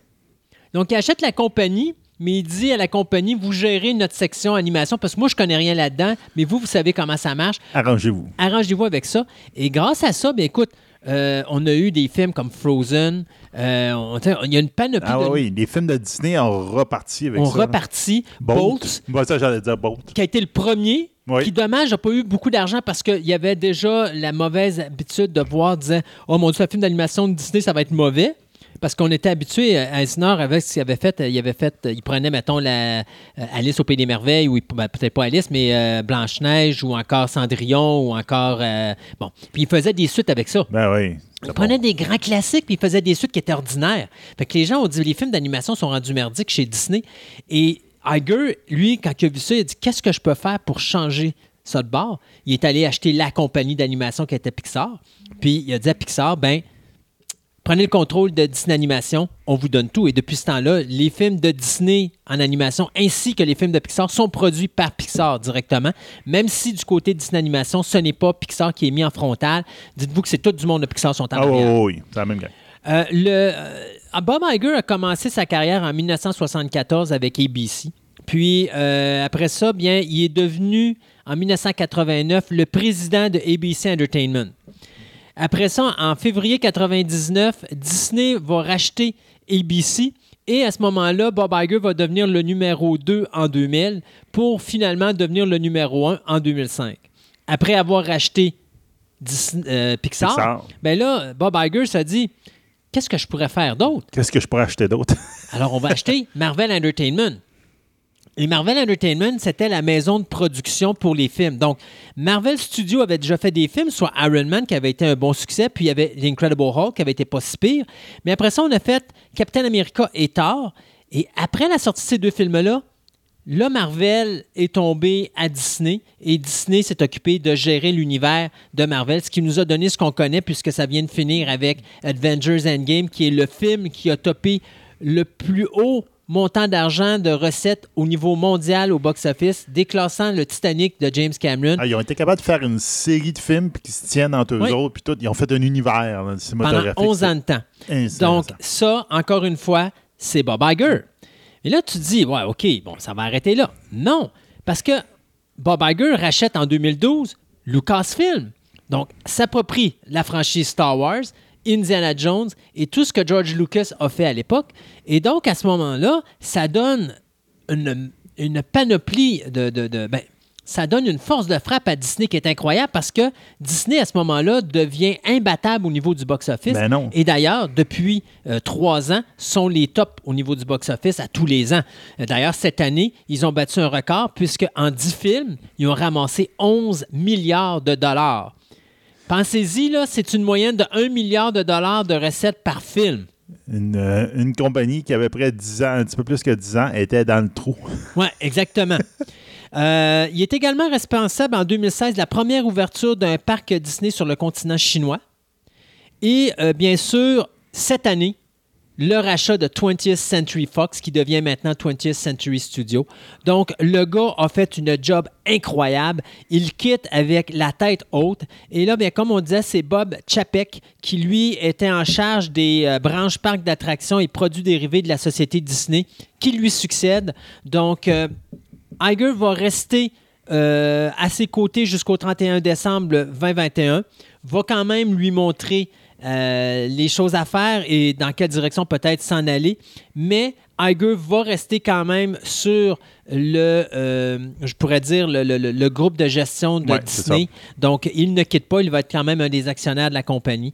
Alors, Bob Chapek va quand même continuer par la suite à avoir à répondre à Bob Iger, mais quelle incroyable destinée que cet homme a donnée et surtout à quel point, tu vois, à quel point un homme peut changer un univers complet et faire en sorte que son entreprise qui le paye, qui était, comme on disait tantôt, sur le bord de la faillite, est devenue un monument tout simplement cinématographique. Et c'est un monstre Disney maintenant qui- qu'on ne peut plus mettre à terre à moins que quelqu'un foute le bordel là-dedans. Puis ça donne vraiment un- une belle vision dans le sens que c'est t'es dans le trou, mais il a racheté des affaires, il a dépensé de l'argent Ouais. pour sortir du trou. Ouais. Tu sais, tu vois, c'est, comme contre-intuitif, mais il y a des personnes là-dedans qui ils l'ont, ça, ils ont le sens des Oui, affaires, et- ils et- comment ça marche. On s'entend que ça fait longtemps que Lucas est payé.